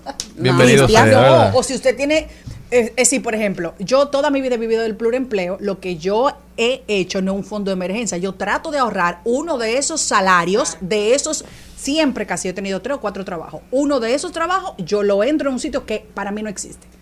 Al Eso menos que tenga que hacer o saldo un préstamo o hacer una cosa que apareció de emergencia, pero eso es lo que yo trato. Porque mi, mi cerebro siempre tiene que estar activo, yo siempre tengo como eh, mucha cosita, entonces un sueldo para allá. Ni se mira. Es más, una cuenta que yo ni tengo acceso ahora que uno tiene todo esto Y transferencia qué bueno que tú tienes esa facilidad del pluriempleo, pero no todos tienen Pero esa la gente facilidad. lo puede hacer. Usted puede vender hasta pastelito de queso. Yo seré su primera compradora. Póngase Ok. creativo. O porque no todos los trabajos van así iguales de que trabajan No, en la y yo lo emisora, entiendo, tener un pero- programa de televisión. Yo doy hasta clase. Es más, hasta aquí malito si usted quiere. Porque que la gente también se pone muy clasista. Ay, si no es en tal oficina, con qué sé yo cuánto. No, mi amor, pero tú lo que quieres ahorrar. Tú tienes Sí, hobbies. estoy totalmente Si de usted sabe acuerdo. bailar de clase de baile particular a las niñas, yo le llevo las mías para que me le enseñen a bailar buen merengue. Es creatividad 2000 que hace falta para el 2023. Sí. Lo que mencionaba ahorita es respecto a lo de DJ Adoni. O sea, Exactamente. él fue creativo e hizo algo que quizás no estaba en el mercado. Y fue el mejor DJ Y del miren país. quién es el DJ Adoni. Por ejemplo, mis hijas tienen profesora que, que le dan clase y esa señora gana más que cualquier Sí. ejecutivo. De, me- mira, atrevo a hacer una apuesta de cualquier banco de este país. ¿Por qué? Pero son disciplinadas y si se te perdió la hora, usted la tiene que pagar, al menos que la cancele con tiempo. Y tienen muchísimos muchachitos en el país eh, por día. Entonces, organícese. Sí, es, pero dentro de todo eso, si nos vamos a la generalidad del pueblo, No la ahora. generalidad del pueblo lo que hace es que tiene un empleo, uno, y con eso entonces teteo, tiene- teteo, teteo. Correcto. Entonces, el punto es cómo reducen el teteo y otras partidas que deben identificar cada quien porque eso es individual. Y sobre todo, no van a dejar de tetear si no tienen el objetivo del ahorro. O sea, vamos a suponer que una gente quiere una casa. Bueno, pues entonces todos los meses compra blog, todos los meses compra un cemento, que le paga el maestro constructor. Todo el mundo tiene que ver para qué quiere ahorrar, porque si no, nadie va a ahorrar. Y algo que la gente tiene que tener en cuenta es que siempre se dice no se aprende por cabeza ajena. Y eso quizá dé un poquito de brega, pero cuando se aprende por cabeza ajena, uno deja de darse muchos golpes. Pero peor que no aprender por cabeza ajena es no aprender ni siquiera por cabeza propia. Hay gente que hoy en día están sumamente complicados económicamente y que no tienen un plan para salir de esa complicación, pero tampoco tienen un plan para una vez que salgan, entonces no volver a caer. Es necesario entender que lo material, por ejemplo, antes- ahorita decía Rosy que esas ofertas parecen ofertas, pero si tú no lo necesitas, en verdad no es una oferta, es un gasto son uno de los hoyos simplemente. que uno tiene. Entonces- o malos hábitos de consumo. Entender que lo material no llena, que no va a llenar ese vacío, que por comprar una cosa tú no vas a resolver un problema, quizás estés creándote un problema. Entonces aprender de la propia experiencia y saber que este año uno debe asumir un compromiso con las finanzas y asumir un compromiso con los que los rodean. Por ejemplo, empezar a apuntar, porque lo primero es reconocer. Para tú saber que tienes un problema, exacto. tienes que saber cuál es el problema. Empezar a contar cada gasto, cada egreso de tu cuenta. Yo creo que es necesario para tú saber dónde están esos, esos hoyos que permiten que vayan liqueándose tus ingresos y tú Y ni ahí cuenta viene te el tema de la creatividad, no solamente en cómo genera ingresos, sino en cómo me voy a divertir, por ejemplo, o en cómo voy a, a gastar, porque a veces un supermercado te gusta ese, pero tú quizá puedas ir a otro supermercado y tú tienes un Y hay- ahorro. y hay una diferencia de precio grande. Totalmente. Entonces, Así esas es. son de las diferentes cosas que, siendo creativo, uno puede manejar ese, ese excedente positivo hacia el ahorro. Pero vuelvo y repito que hay que enfatizar que para uno poder tener esa fortaleza de decir que no a la salida X o Y, uno tiene que tener el objetivo claro. Y otra cosa importante, identificar que cuando uno va a, a salir o, o a lo que sea, es muy importante saber si esa salida realmente me puede aportar a un negocio futuro, porque lo profesional independiente, por ejemplo, nosotros a veces uno se quiere quizá quedar en la casa, pero uno no sabe qué networking uno puede eh, Desarrollar. desarrollar en una actividad X que te inviten que tú no querías ir. Claro, no, no, en- no todos los sitios son networking, señores. Tenemos que ser inteligentes y saber cuáles sitios se hace networking. Porque no es como que, ok, porque voy a hacer networking, déjame irme para tal sitio y para tal sitio, pero sabemos que ahí no hay networking. Ay, Dios mío. Hay que ser inteligentes al Tú ves, yo ahí, sitio. no, yo ahí no puedo coincidir contigo. No estoy de acuerdo. Hay ahí. unos varones que dicen, es que estoy en networking. No lo consumo, como dice uno, uno de Instagram ahora. No, yo creo que todos los sitios son una proba- probabilidad de networking. La hay que ver cómo tú Bueno, lo abordas. No estoy de acuerdo, no estoy de acuerdo, no estoy nada de acuerdo con eso. Oh, pues no te Hay lugares- para la playa de noche con, con un par de bebidas alcohólicas. No es. Eso no es Depende con quién vayas. Claro. Hay amistades que se, Se van a hacer que se- trabajo. que se vuelven sólidas en, esa- en ese tipo de eventos. Porque también se presentan oportunidades que no se repiten. Todos, los sabe- días. todos sabemos lo que yo estoy diciendo. Claro, no todos los días. Por favor. No, yo no entiendo, ¿no? Cada quien defiende su vida. Yo estoy de acuerdo contigo. Entonces, bueno, nada, en resumen, señores, para el 2023, No para que no tanto. terminen con, con la cuenta de ahorro en cero, defina un objetivo en este 2023. Hay más fea que se ven esa cuenta. Sí. Seca, mi amor, tú ni quieres entrar. Si usted quiere comprarse eh, algo, en vez de tomarlo prestado, entonces defina un tiempo, en tres meses yo ahorro esto y puedo comprar la televisión. Eh, un Así fondo de yo- emergencia, necesito tal cosa, bueno, seis meses con una cuota de tanto de mi mismo salario, esto lo puedo hacer. Eh, déjame ahorrar para un capital de un negocio, los patelitos. Para yo hacer patelitos, yo necesito un capital de 70 mil pesos, pues entonces en dos meses yo lo hago, por ejemplo. Ese tipo de cosas son las que te van a dar la fortaleza para tú decir, no me voy para el teteo, me voy la semana que viene y ahorro y así. Y por ejemplo, No, en pareja, si usted no tiene la cultura de ahorro, haga con su pareja un acuerdo de que van a depositar tal monto en la cuenta de ahorro ese mes.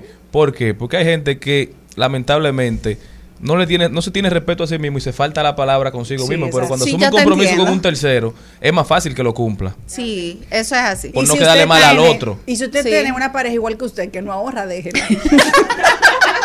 Que no vamos No digas eso No porque, vamos para ningún porque lado. espérate. Dos gente- Cada uno Los se dos busca un pueden chulo y se crear- van de Yo te voy a decir una cosa. Dos gente que no tengan su norte claro. Vamos a estar claros. Es verdad, Lo que van a tener siempre problemas. Sí, sí, Eh, sí. siempre Sí. en la casa tiene que haber un equilibrado que diga, Cristian, no, mi amor. Aunque. Cristian diga sí o Celine, no. Una no. sola botella, Cristian, para Es uno. noche. Aunque sigan, tú se pelea. Tú- se- ay, Señores, sean objetivos. Si usted tiene una debilidad, como dice Charlene, búsquese una gente que le ayude con ese bastón a su debilidad.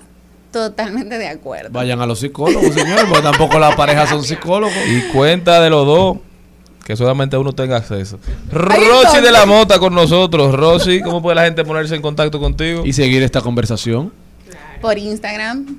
Eh, yo sé- a mí siempre me da esto. Arroba Rosy de la no, Mota. No, no, en Gran Torto.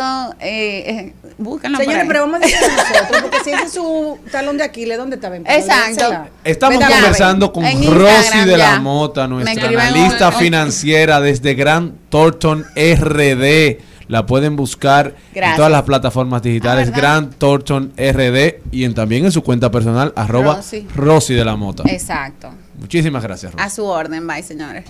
Estás escuchando Al Mediodía con Mariotti y compañía. Seguimos, segui- seguimos con Al Mediodía, con Mariotti y compañía. Señores, y yo tengo una dinámica para ustedes y es a raíz de un comentario que hizo en la plataforma social Twitter Luisín Jiménez, nuestro amigo Luisín. Y pone, desde hace más de 30 años estoy viviendo un fenómeno raro. Por más dinero que doy para la compra del supermercado, al otro día hay que llamar al colmado. Siempre falta algo. Es como un vicio. Y lo peor es que tengo que quedarme callado. La verdad es que por más que uno compre en el supermercado, siempre falta algo. Bueno, porque usted tal vez hace una lista de compra que no es la correcta. Planifíquese. Acaba Rocío de pasar, haga una buena lista, usted lo puede digitar. De hecho, hay muchas que están en el internet, porque lo peor que le puede pasar a un hogar es estar llamando al colmado al delivery, porque eso, una, una leche cuesta, cin- de que no cuesta 50, están a 75, tú llamas al colmado y cuesta 150. Pero una pregunta, Celine. Porque en mi casa mi esposa me dice, hay que ir al súper. A mí me gusta ir al supermercado. Bueno, me gusta ir visitar el súper, no pagarlo, pero toca. Eh, pero con lo que hay en la nevera se vive el fin de semana.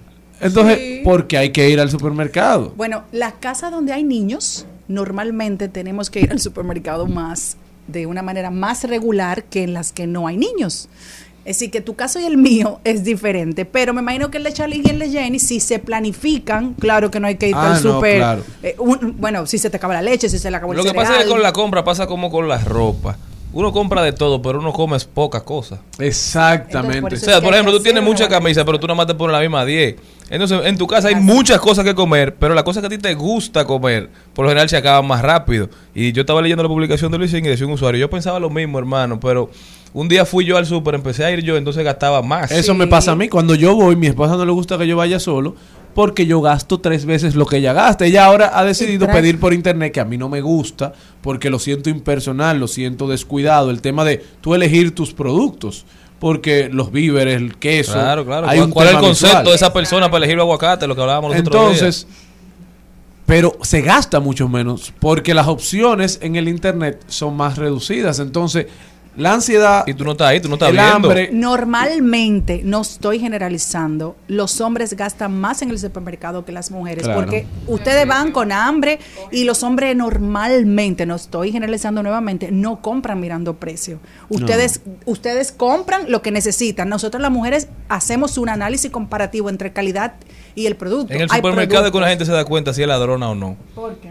Porque en el supermercado hay gente que arranca a comer. ¿Tú has comido ahí sin pagar? Nunca, yo he Sí, yo lo hice como dos veces, Yo lo he pero, hecho, pero lo lo he dejé hecho. de hacer. Nunca lo he hecho. Cuando ya me hice, me, me Tú hice grande. agradosísimo, Charlie. A ti, a ti te No, van un no, día de con mi mamá yo lo hacía, con mi mamá yo lo hacía mucho eso. Yo como en el super, Pero ya pero lo después de pago. grande, ¿no. Porque eh, eso era como mi papá hacía mucho Ya yo lo pago porque ya a mí me da vergüenza. No, no, yo Pero me le acabo puedo de decir comer que siempre lo hice. Ya yo lo pago. No, no, porque voy con mi hijo al supermercado y él sí abre muchas cosas. Pero eso tú tienes que enseñarle a Cristianito que eso no se Porque, hace. porque también lo de uno era un pan.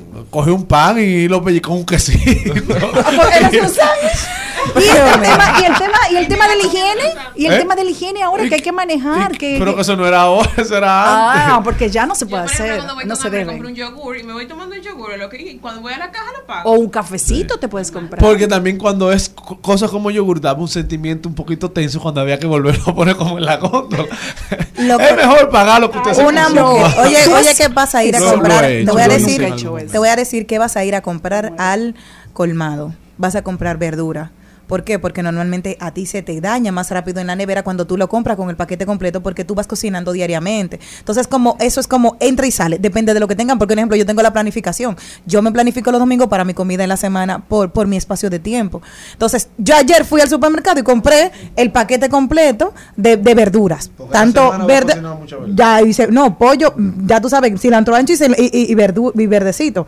Entonces, ya yo guisé mi pollo ayer. Yo tengo 12 cantinas congeladitas ahí, ta, ta, ta, ta, ta, ta, todo del pollo guisado y de ahí lo voy comiendo con, con arroz blanco o con Pero si tú berenjena comes a la siete plancha. días pollo guisado Puede ser Me pollo. muero. No, yo tengo pollo, tengo sardina en la, en la casa, tengo huevo también. Puedo tener varias opciones de todo lo que me corresponde. Tengo también salmón, tengo pescado que tengo que hacerlo, tengo bacalao. Entonces tú vas jugando con todo. Es más, pero, una papita, pero más una fácil. muelita, el supermercado tiene que tener en su margen de pérdida. Exacto. Claro Entonces, tú entiendes, son cositas como un antojito o algo que tú tienes para complementar. Es como, se- bueno, mira, se me acabó el sazón ranchero. no se Manda a comprar tres sopitas. Eh, Dos sopitas tú no vayas al supermercado, sino que los vas a ir y Yo lo no- compras en el colmado. tal vez- Depende. Tal vez, yo no compro en el colmado, es decir, no, no compro. Yo prefiero, y además cerca El de mi casa, no, y en mi casa, en, el, en la torre donde yo vivo, hay un, Hay una dis- un dis- ¿cómo se dice? Una, eh, Dispensador. dispensador, y uno se lo compra a la persona que está ahí. Es decir, no compra en el colmado, perdone por mis amigos colmaderos, pero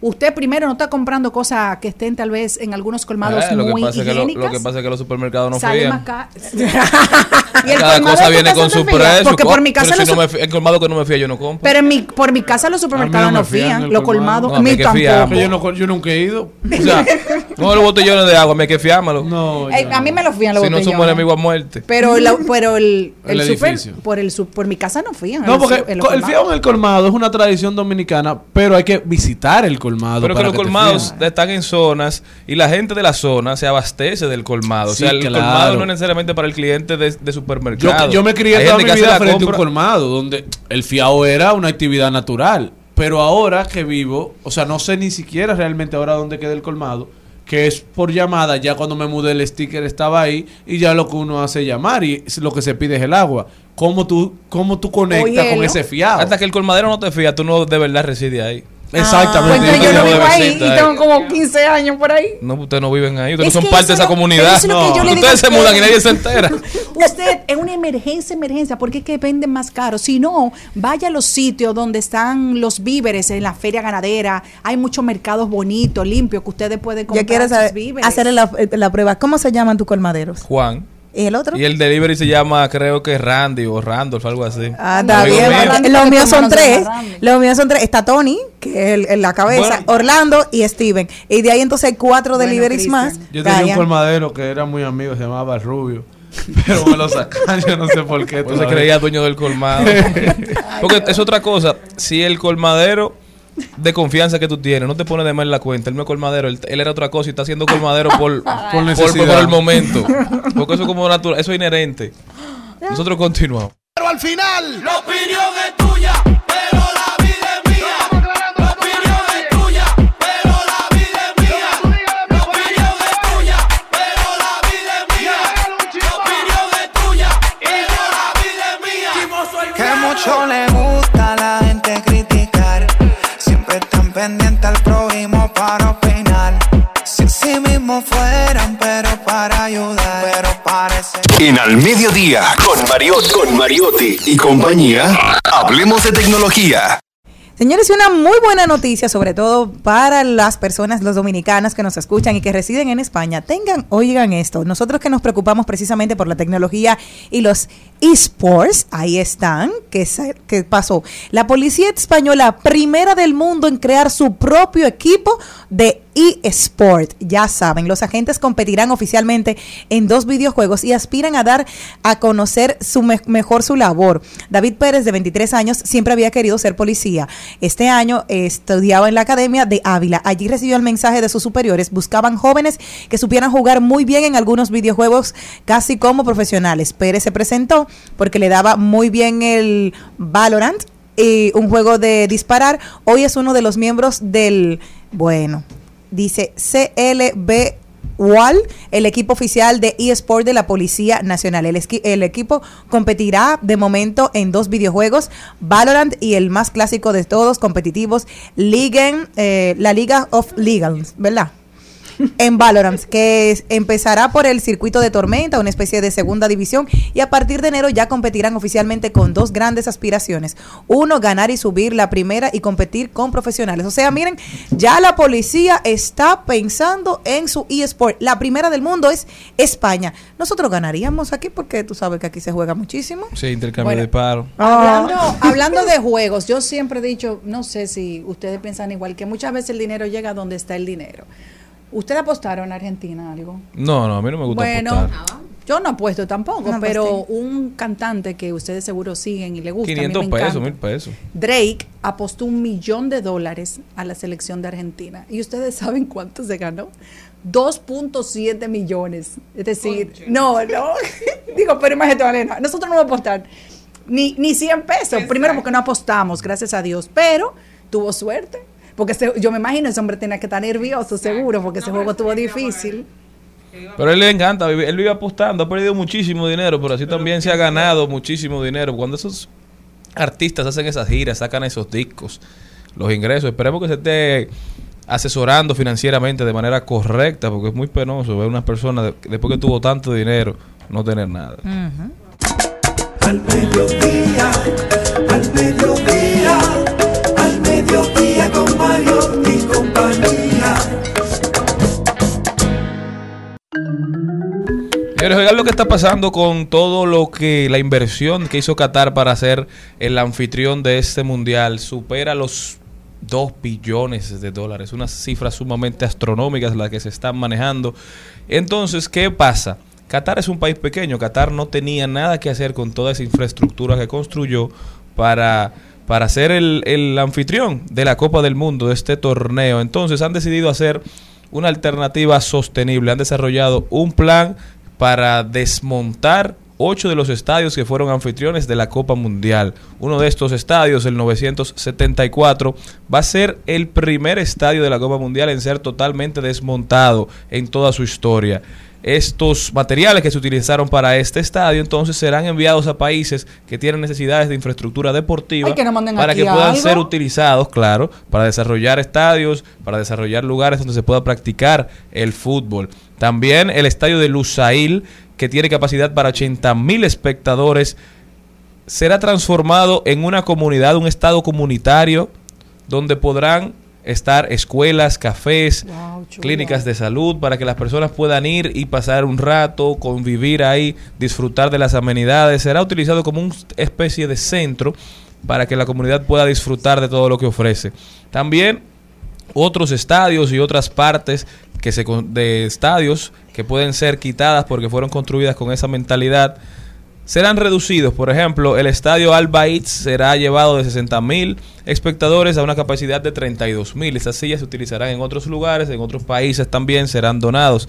En total, más de 170 mil lugares, 170 mil sillas serán quitadas, removidas de estos estadios y distribuidas a países cercanos para que puedan ser instaladas en los diferentes estadios para que siga creciendo el fútbol a nivel mundial. Una buena iniciativa, muchísimo dinero, no tenían nada que hacer con eso, en vez de votarlo, en vez de destruirlo, en vez de dejarlo ahí para que se pusiera viejo sin ser utilizado, entonces van a donarlo, algo bueno que sale del Mundial de Qatar. Bueno, esperamos que como el príncipe Karim, su papá es de Qatar, ojalá que él tenga sus buenas relaciones, como siempre dice, y, y pueda conseguir aunque sean mil sillas de esas para que nos la traigan para acá. Sería bueno, sí, a ver si lo dejan entrar.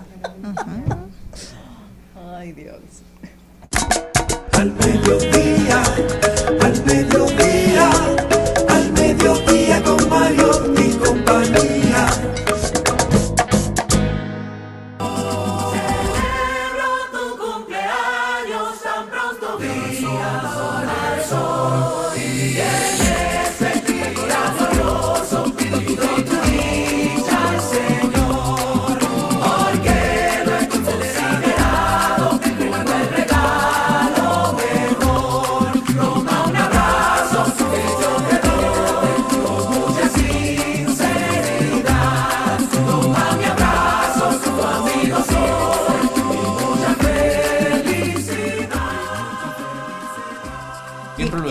qué chulo. Estamos nosotros de celebración porque traigo un tema que me gusta bastante. Es el cumpleaños y lo vi en redes y quería compartir con ustedes. Yo sé que tú eres de enero, yo sé que tú eres de marzo, yo sé que... ¿Cuándo es de Ismael? Ismael no lo ha dicho nunca. Septiembre, dos días después de mi cumpleaños. Ah, perfecto, no me va a olvidar ¿Qué día ahora. es ese? 11 de septiembre. Sí, los ellos dos en septiembre, el Gabriel es de marzo, tú eres de agosto, Charlie también es de marzo y yo le tengo el cumpleaños a todos. Pero, ¿cuáles son los El días? es de enero. Eh, sí, ¿cuáles son los días? Lo- ¿Qué pasó con la anécdota de nosotros cuando fuimos a comprar cumpleaños? Señores, yo me una- llevé a Cristian. Una cosa. Perdón. Tú pudieras hacer una listica para la gente que tienen ya problemas de edad como yo. Tú, y uno no se lo olvide, Jenny, mándame eso al WhatsApp, por favor. Yo lo que sí le dije a Cristian, por favor. Cristian, llévame allí, voy a retirar un bizcocho. Y cuando él va, dice, aquí los bizcochos son un poco caros. ¿Dónde fuimos? Digo yo, ¿y quién cumpleaños? Digo yo, una vecina y yo se lo voy a llevar. Y dice él, pero tú quieres mucho esa vecina para tú irse a comprar aquí el bizcocho. Y yo, sí, ella me cae muy bien. Y era comprando mi bizcocho que yo fui, lo retiré y de ahí me fui a mi casa. Y en la tarde, ya luego en el programa, fue que yo subí las felicitaciones que me habían hecho. Pero los tú- días... espérate, ¿Y tú te cantaste tu mismo cumpleaños sola? Sí, porque estábamos en, pandemia. Bueno, no, no, mi familia no Ah, pudo estar ok. conmigo ese día. Yo me hice una foto y luego entonces le hice la celebración. Les cuento. ¿Cuáles son los Una días? historia. Sí, ¿cuáles son los días más comunes para cumplir años? En el puesto número 5, el día más común es el 10 de septiembre. En ¿Por el, qué? Porque mm, las personas son los días que más personas en el mundo cumplen años. Entonces salieron. O sea, son los días que más personas en el mundo nacen. Comunen, sí. El número, en el puesto número 5, el 10 de septiembre. En el puesto número 4, 17 de septiembre. En el puesto número 3, 12 de septiembre. En el puesto número 2, 19 de septiembre. Y el día más común, donde más personas en el mundo cumpleaños, es el día de Malena, 9 de septiembre. Que la Navidad parece que se pasa bien. Sí, eso yo le dije, dice todo, ¿eh? la coincidencia era que esos son... Mañana es el 15 de A mí me procrearon en una actividad de Navidad. Ah, buen dato. Oye, mira. qué linda. Padre De verdad lo que no sé cómo viví de- todo este tiempo sin saber esa información. Tus padres estaban contentos con el ponche navideño. Estaba muy contenta. La verdad es que cuando la gente toma comete errores. Lo grande que mi hija Maya yo lo hice planificada. Digo yo sola, no sabía más nadie en Navidad. En Navidad, y, y sí, ahí va. Qué Llegamos chévere. tarde a la cena navideña. Ay, qué bien, mira. ¿Y los días? ¿Qué día nació? Qué Los días. Yo voy a decir, lo que Algo pasa es pagando, que yo le estaba diciendo a una amiga que ella quería tener un bebé. Ajá. Entonces René me decía que él iba a ser abuelo en vez de papá. Y yo, honestamente, volver a comenzar era difícil.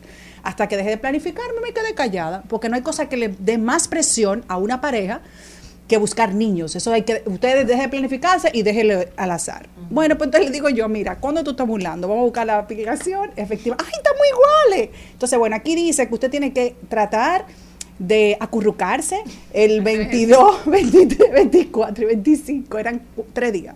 Entonces yo disimuladamente, tranquila, no sin decir nada a nadie, yo No hice noche. la tarea.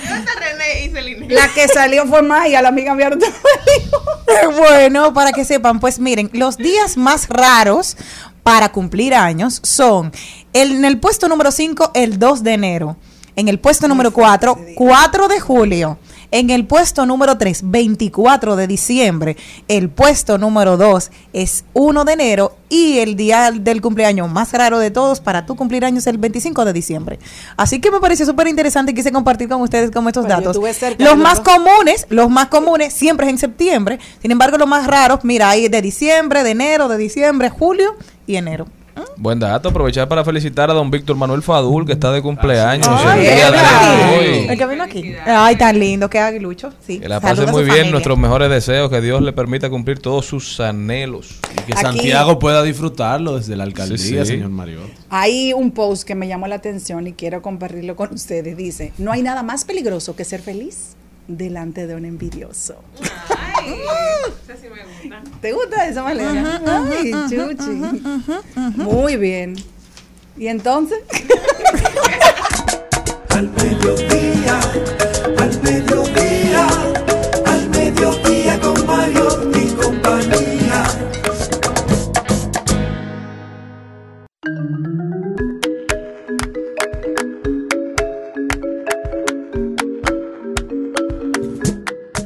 Señores, estamos en tiempo navideño y yo creo que es digno de aprovechar Repéteme la este pasa. momento. Repéteme la pasa. Para, no, no, no, simplemente para tomar este tiempo, esta semana, donde ya estamos casi llegando al 24, la cena familiar, el día tan esperado durante todo el año, ¿verdad? Para agradecer, y yo quiero agradecer a todos ustedes por habernos acompañado durante todo este año, por el tiempo que seguirán acompañándonos. Quiero agradecer también a Dios por permitirme disfrutar en salud de mi familia, de mi esposa, de, mi- de mis padres, de mis hermanos, de mis amigos. Agradecer por todo lo que Dios nos da, agradecer también por todo lo que nos quita y agradecer porque estamos aquí, agradecer por la dicha de compartir con todos ustedes al mediodía, mis compañeros de trabajo. ¿eh? ¿Qué ustedes van Celine, ¿por qué tú quieres agradecer? Señores, y felicitar en este momento, una felicitación de momento a, a Ginny de Paz, que acaba de tener Paz, Jiménez que, Paz. que acaba de tener al príncipe César Augusto. Paz. Bueno, César Augusto Paz, no. César Augusto Bueno, Rodríguez. César Augusto Rodríguez Paz. Rodríguez Jiménez. Ah, ok. Bueno, pues Felicidades. para ese bebé. Desde aquí. Eh, bueno, el 24 en- nosotros hacemos una cena en familia. Para mí ese es un día igual que todos, pero ese día en especial para estar juntitos. Es decir, eh, la familia hay que darle tantas gracias a Dios por las cosas que nos envía y como dijiste tú, algo que me pareció genial y las que nos quita. Porque hay momentos que obviamente duele, pero uno mucho. entiende por qué se van esas cosas. Y sobre todo para sacarnos del área de confort, que uno muchas veces se acostumbra a esa área y, y no das lo más de ti. ¿Y tú, Jenny? Yo agradezco, mira, este año fue muy bueno porque yo logré mi peso, el- me compré unos patines nuevos y patiné muchísimo, compartí con mucha gente, conocí muchísima gente que en el momento fue difícil, pero luego son anécdotas divertidas, que tú lo tienes con el tiempo. mira Eh, así, como que tú estás mirando como que... Es por un amigo en común. que En el momento fue difícil. enamorado. Enamorados. Pero también Son te cosas- tu vehículo. Eso es lo mejor, la palomita llegó, gracias a Dios, que eso era una meta también, palomita, la- que era de decir mayo, llegó en diciembre. Eh, otra cosa, me saqué un celular en una fiesta que yo fui el otro día. Señor, estoy muy feliz. O sea, que el año te dio patines nuevos, Sí. carro Eh. nuevo, celular nuevo. Sí, y Y novio marido, nuevo, casi novio nuevo. Y casi marido, pero en eso fallamos, no podía ser perfecto. Y a tú, y a ti, Rich, eh, Richard. El trabajo se hizo. Bueno, este año fue un año de mucho trabajo. ¿Y por qué tú pones esa cara como que no, No, es así? porque no fue un año fácil, no tiene que ser perfecto. Mi hijo creció en salud muchísimo este año, mi familia se fortaleció. Un año muy, muy positivo, fortalecí amistades, deseché muchísimas. Eh, vivo con, la, con, una, ¿Cómo con- fue? con una carga mucho más ligera. Y ahí mismo Charlene se dio un trago de agua. Eso también. Eso a mí me No, de no, la verdad. No, los deseché por algún problema o situación eh, eh, personal, individual, las- sino las- etapas. se queman etapas. Cada día como seres humanos necesitamos menos Ay, esa presión que uno se impone 2021. de convivir y compartir con muchísima gente que uno en este momento no le aporta nada a uno. Uno ya con la madurez te va dando el, el- la decisión. lo que tienen que estar. La decisión de decir, mira, no quiero ir. No porque tengo un problema contigo, es que no quiero ir. A darle valor a lo, a lo que tú quieres hacer realmente. Y yo creo que ese es mi gran aprendizaje de este año y estoy muy conforme con este año. Todavía le quedan unos días. Todavía tengo esperanzas de lograr muchas cosas más en estos seis días. Estos días son peligrosos. Claro. Sale una mujer embarazada, mucho. Mi esposa que me puede salir. Mi gente, Por muchísimas gracias por habernos acompañado. Gracias a ustedes por estar con nosotros. Hasta mañana, si Dios quiere. Hasta aquí, Mariotti y compañía. Hasta aquí, Mariotti y compañía. Hasta mañana.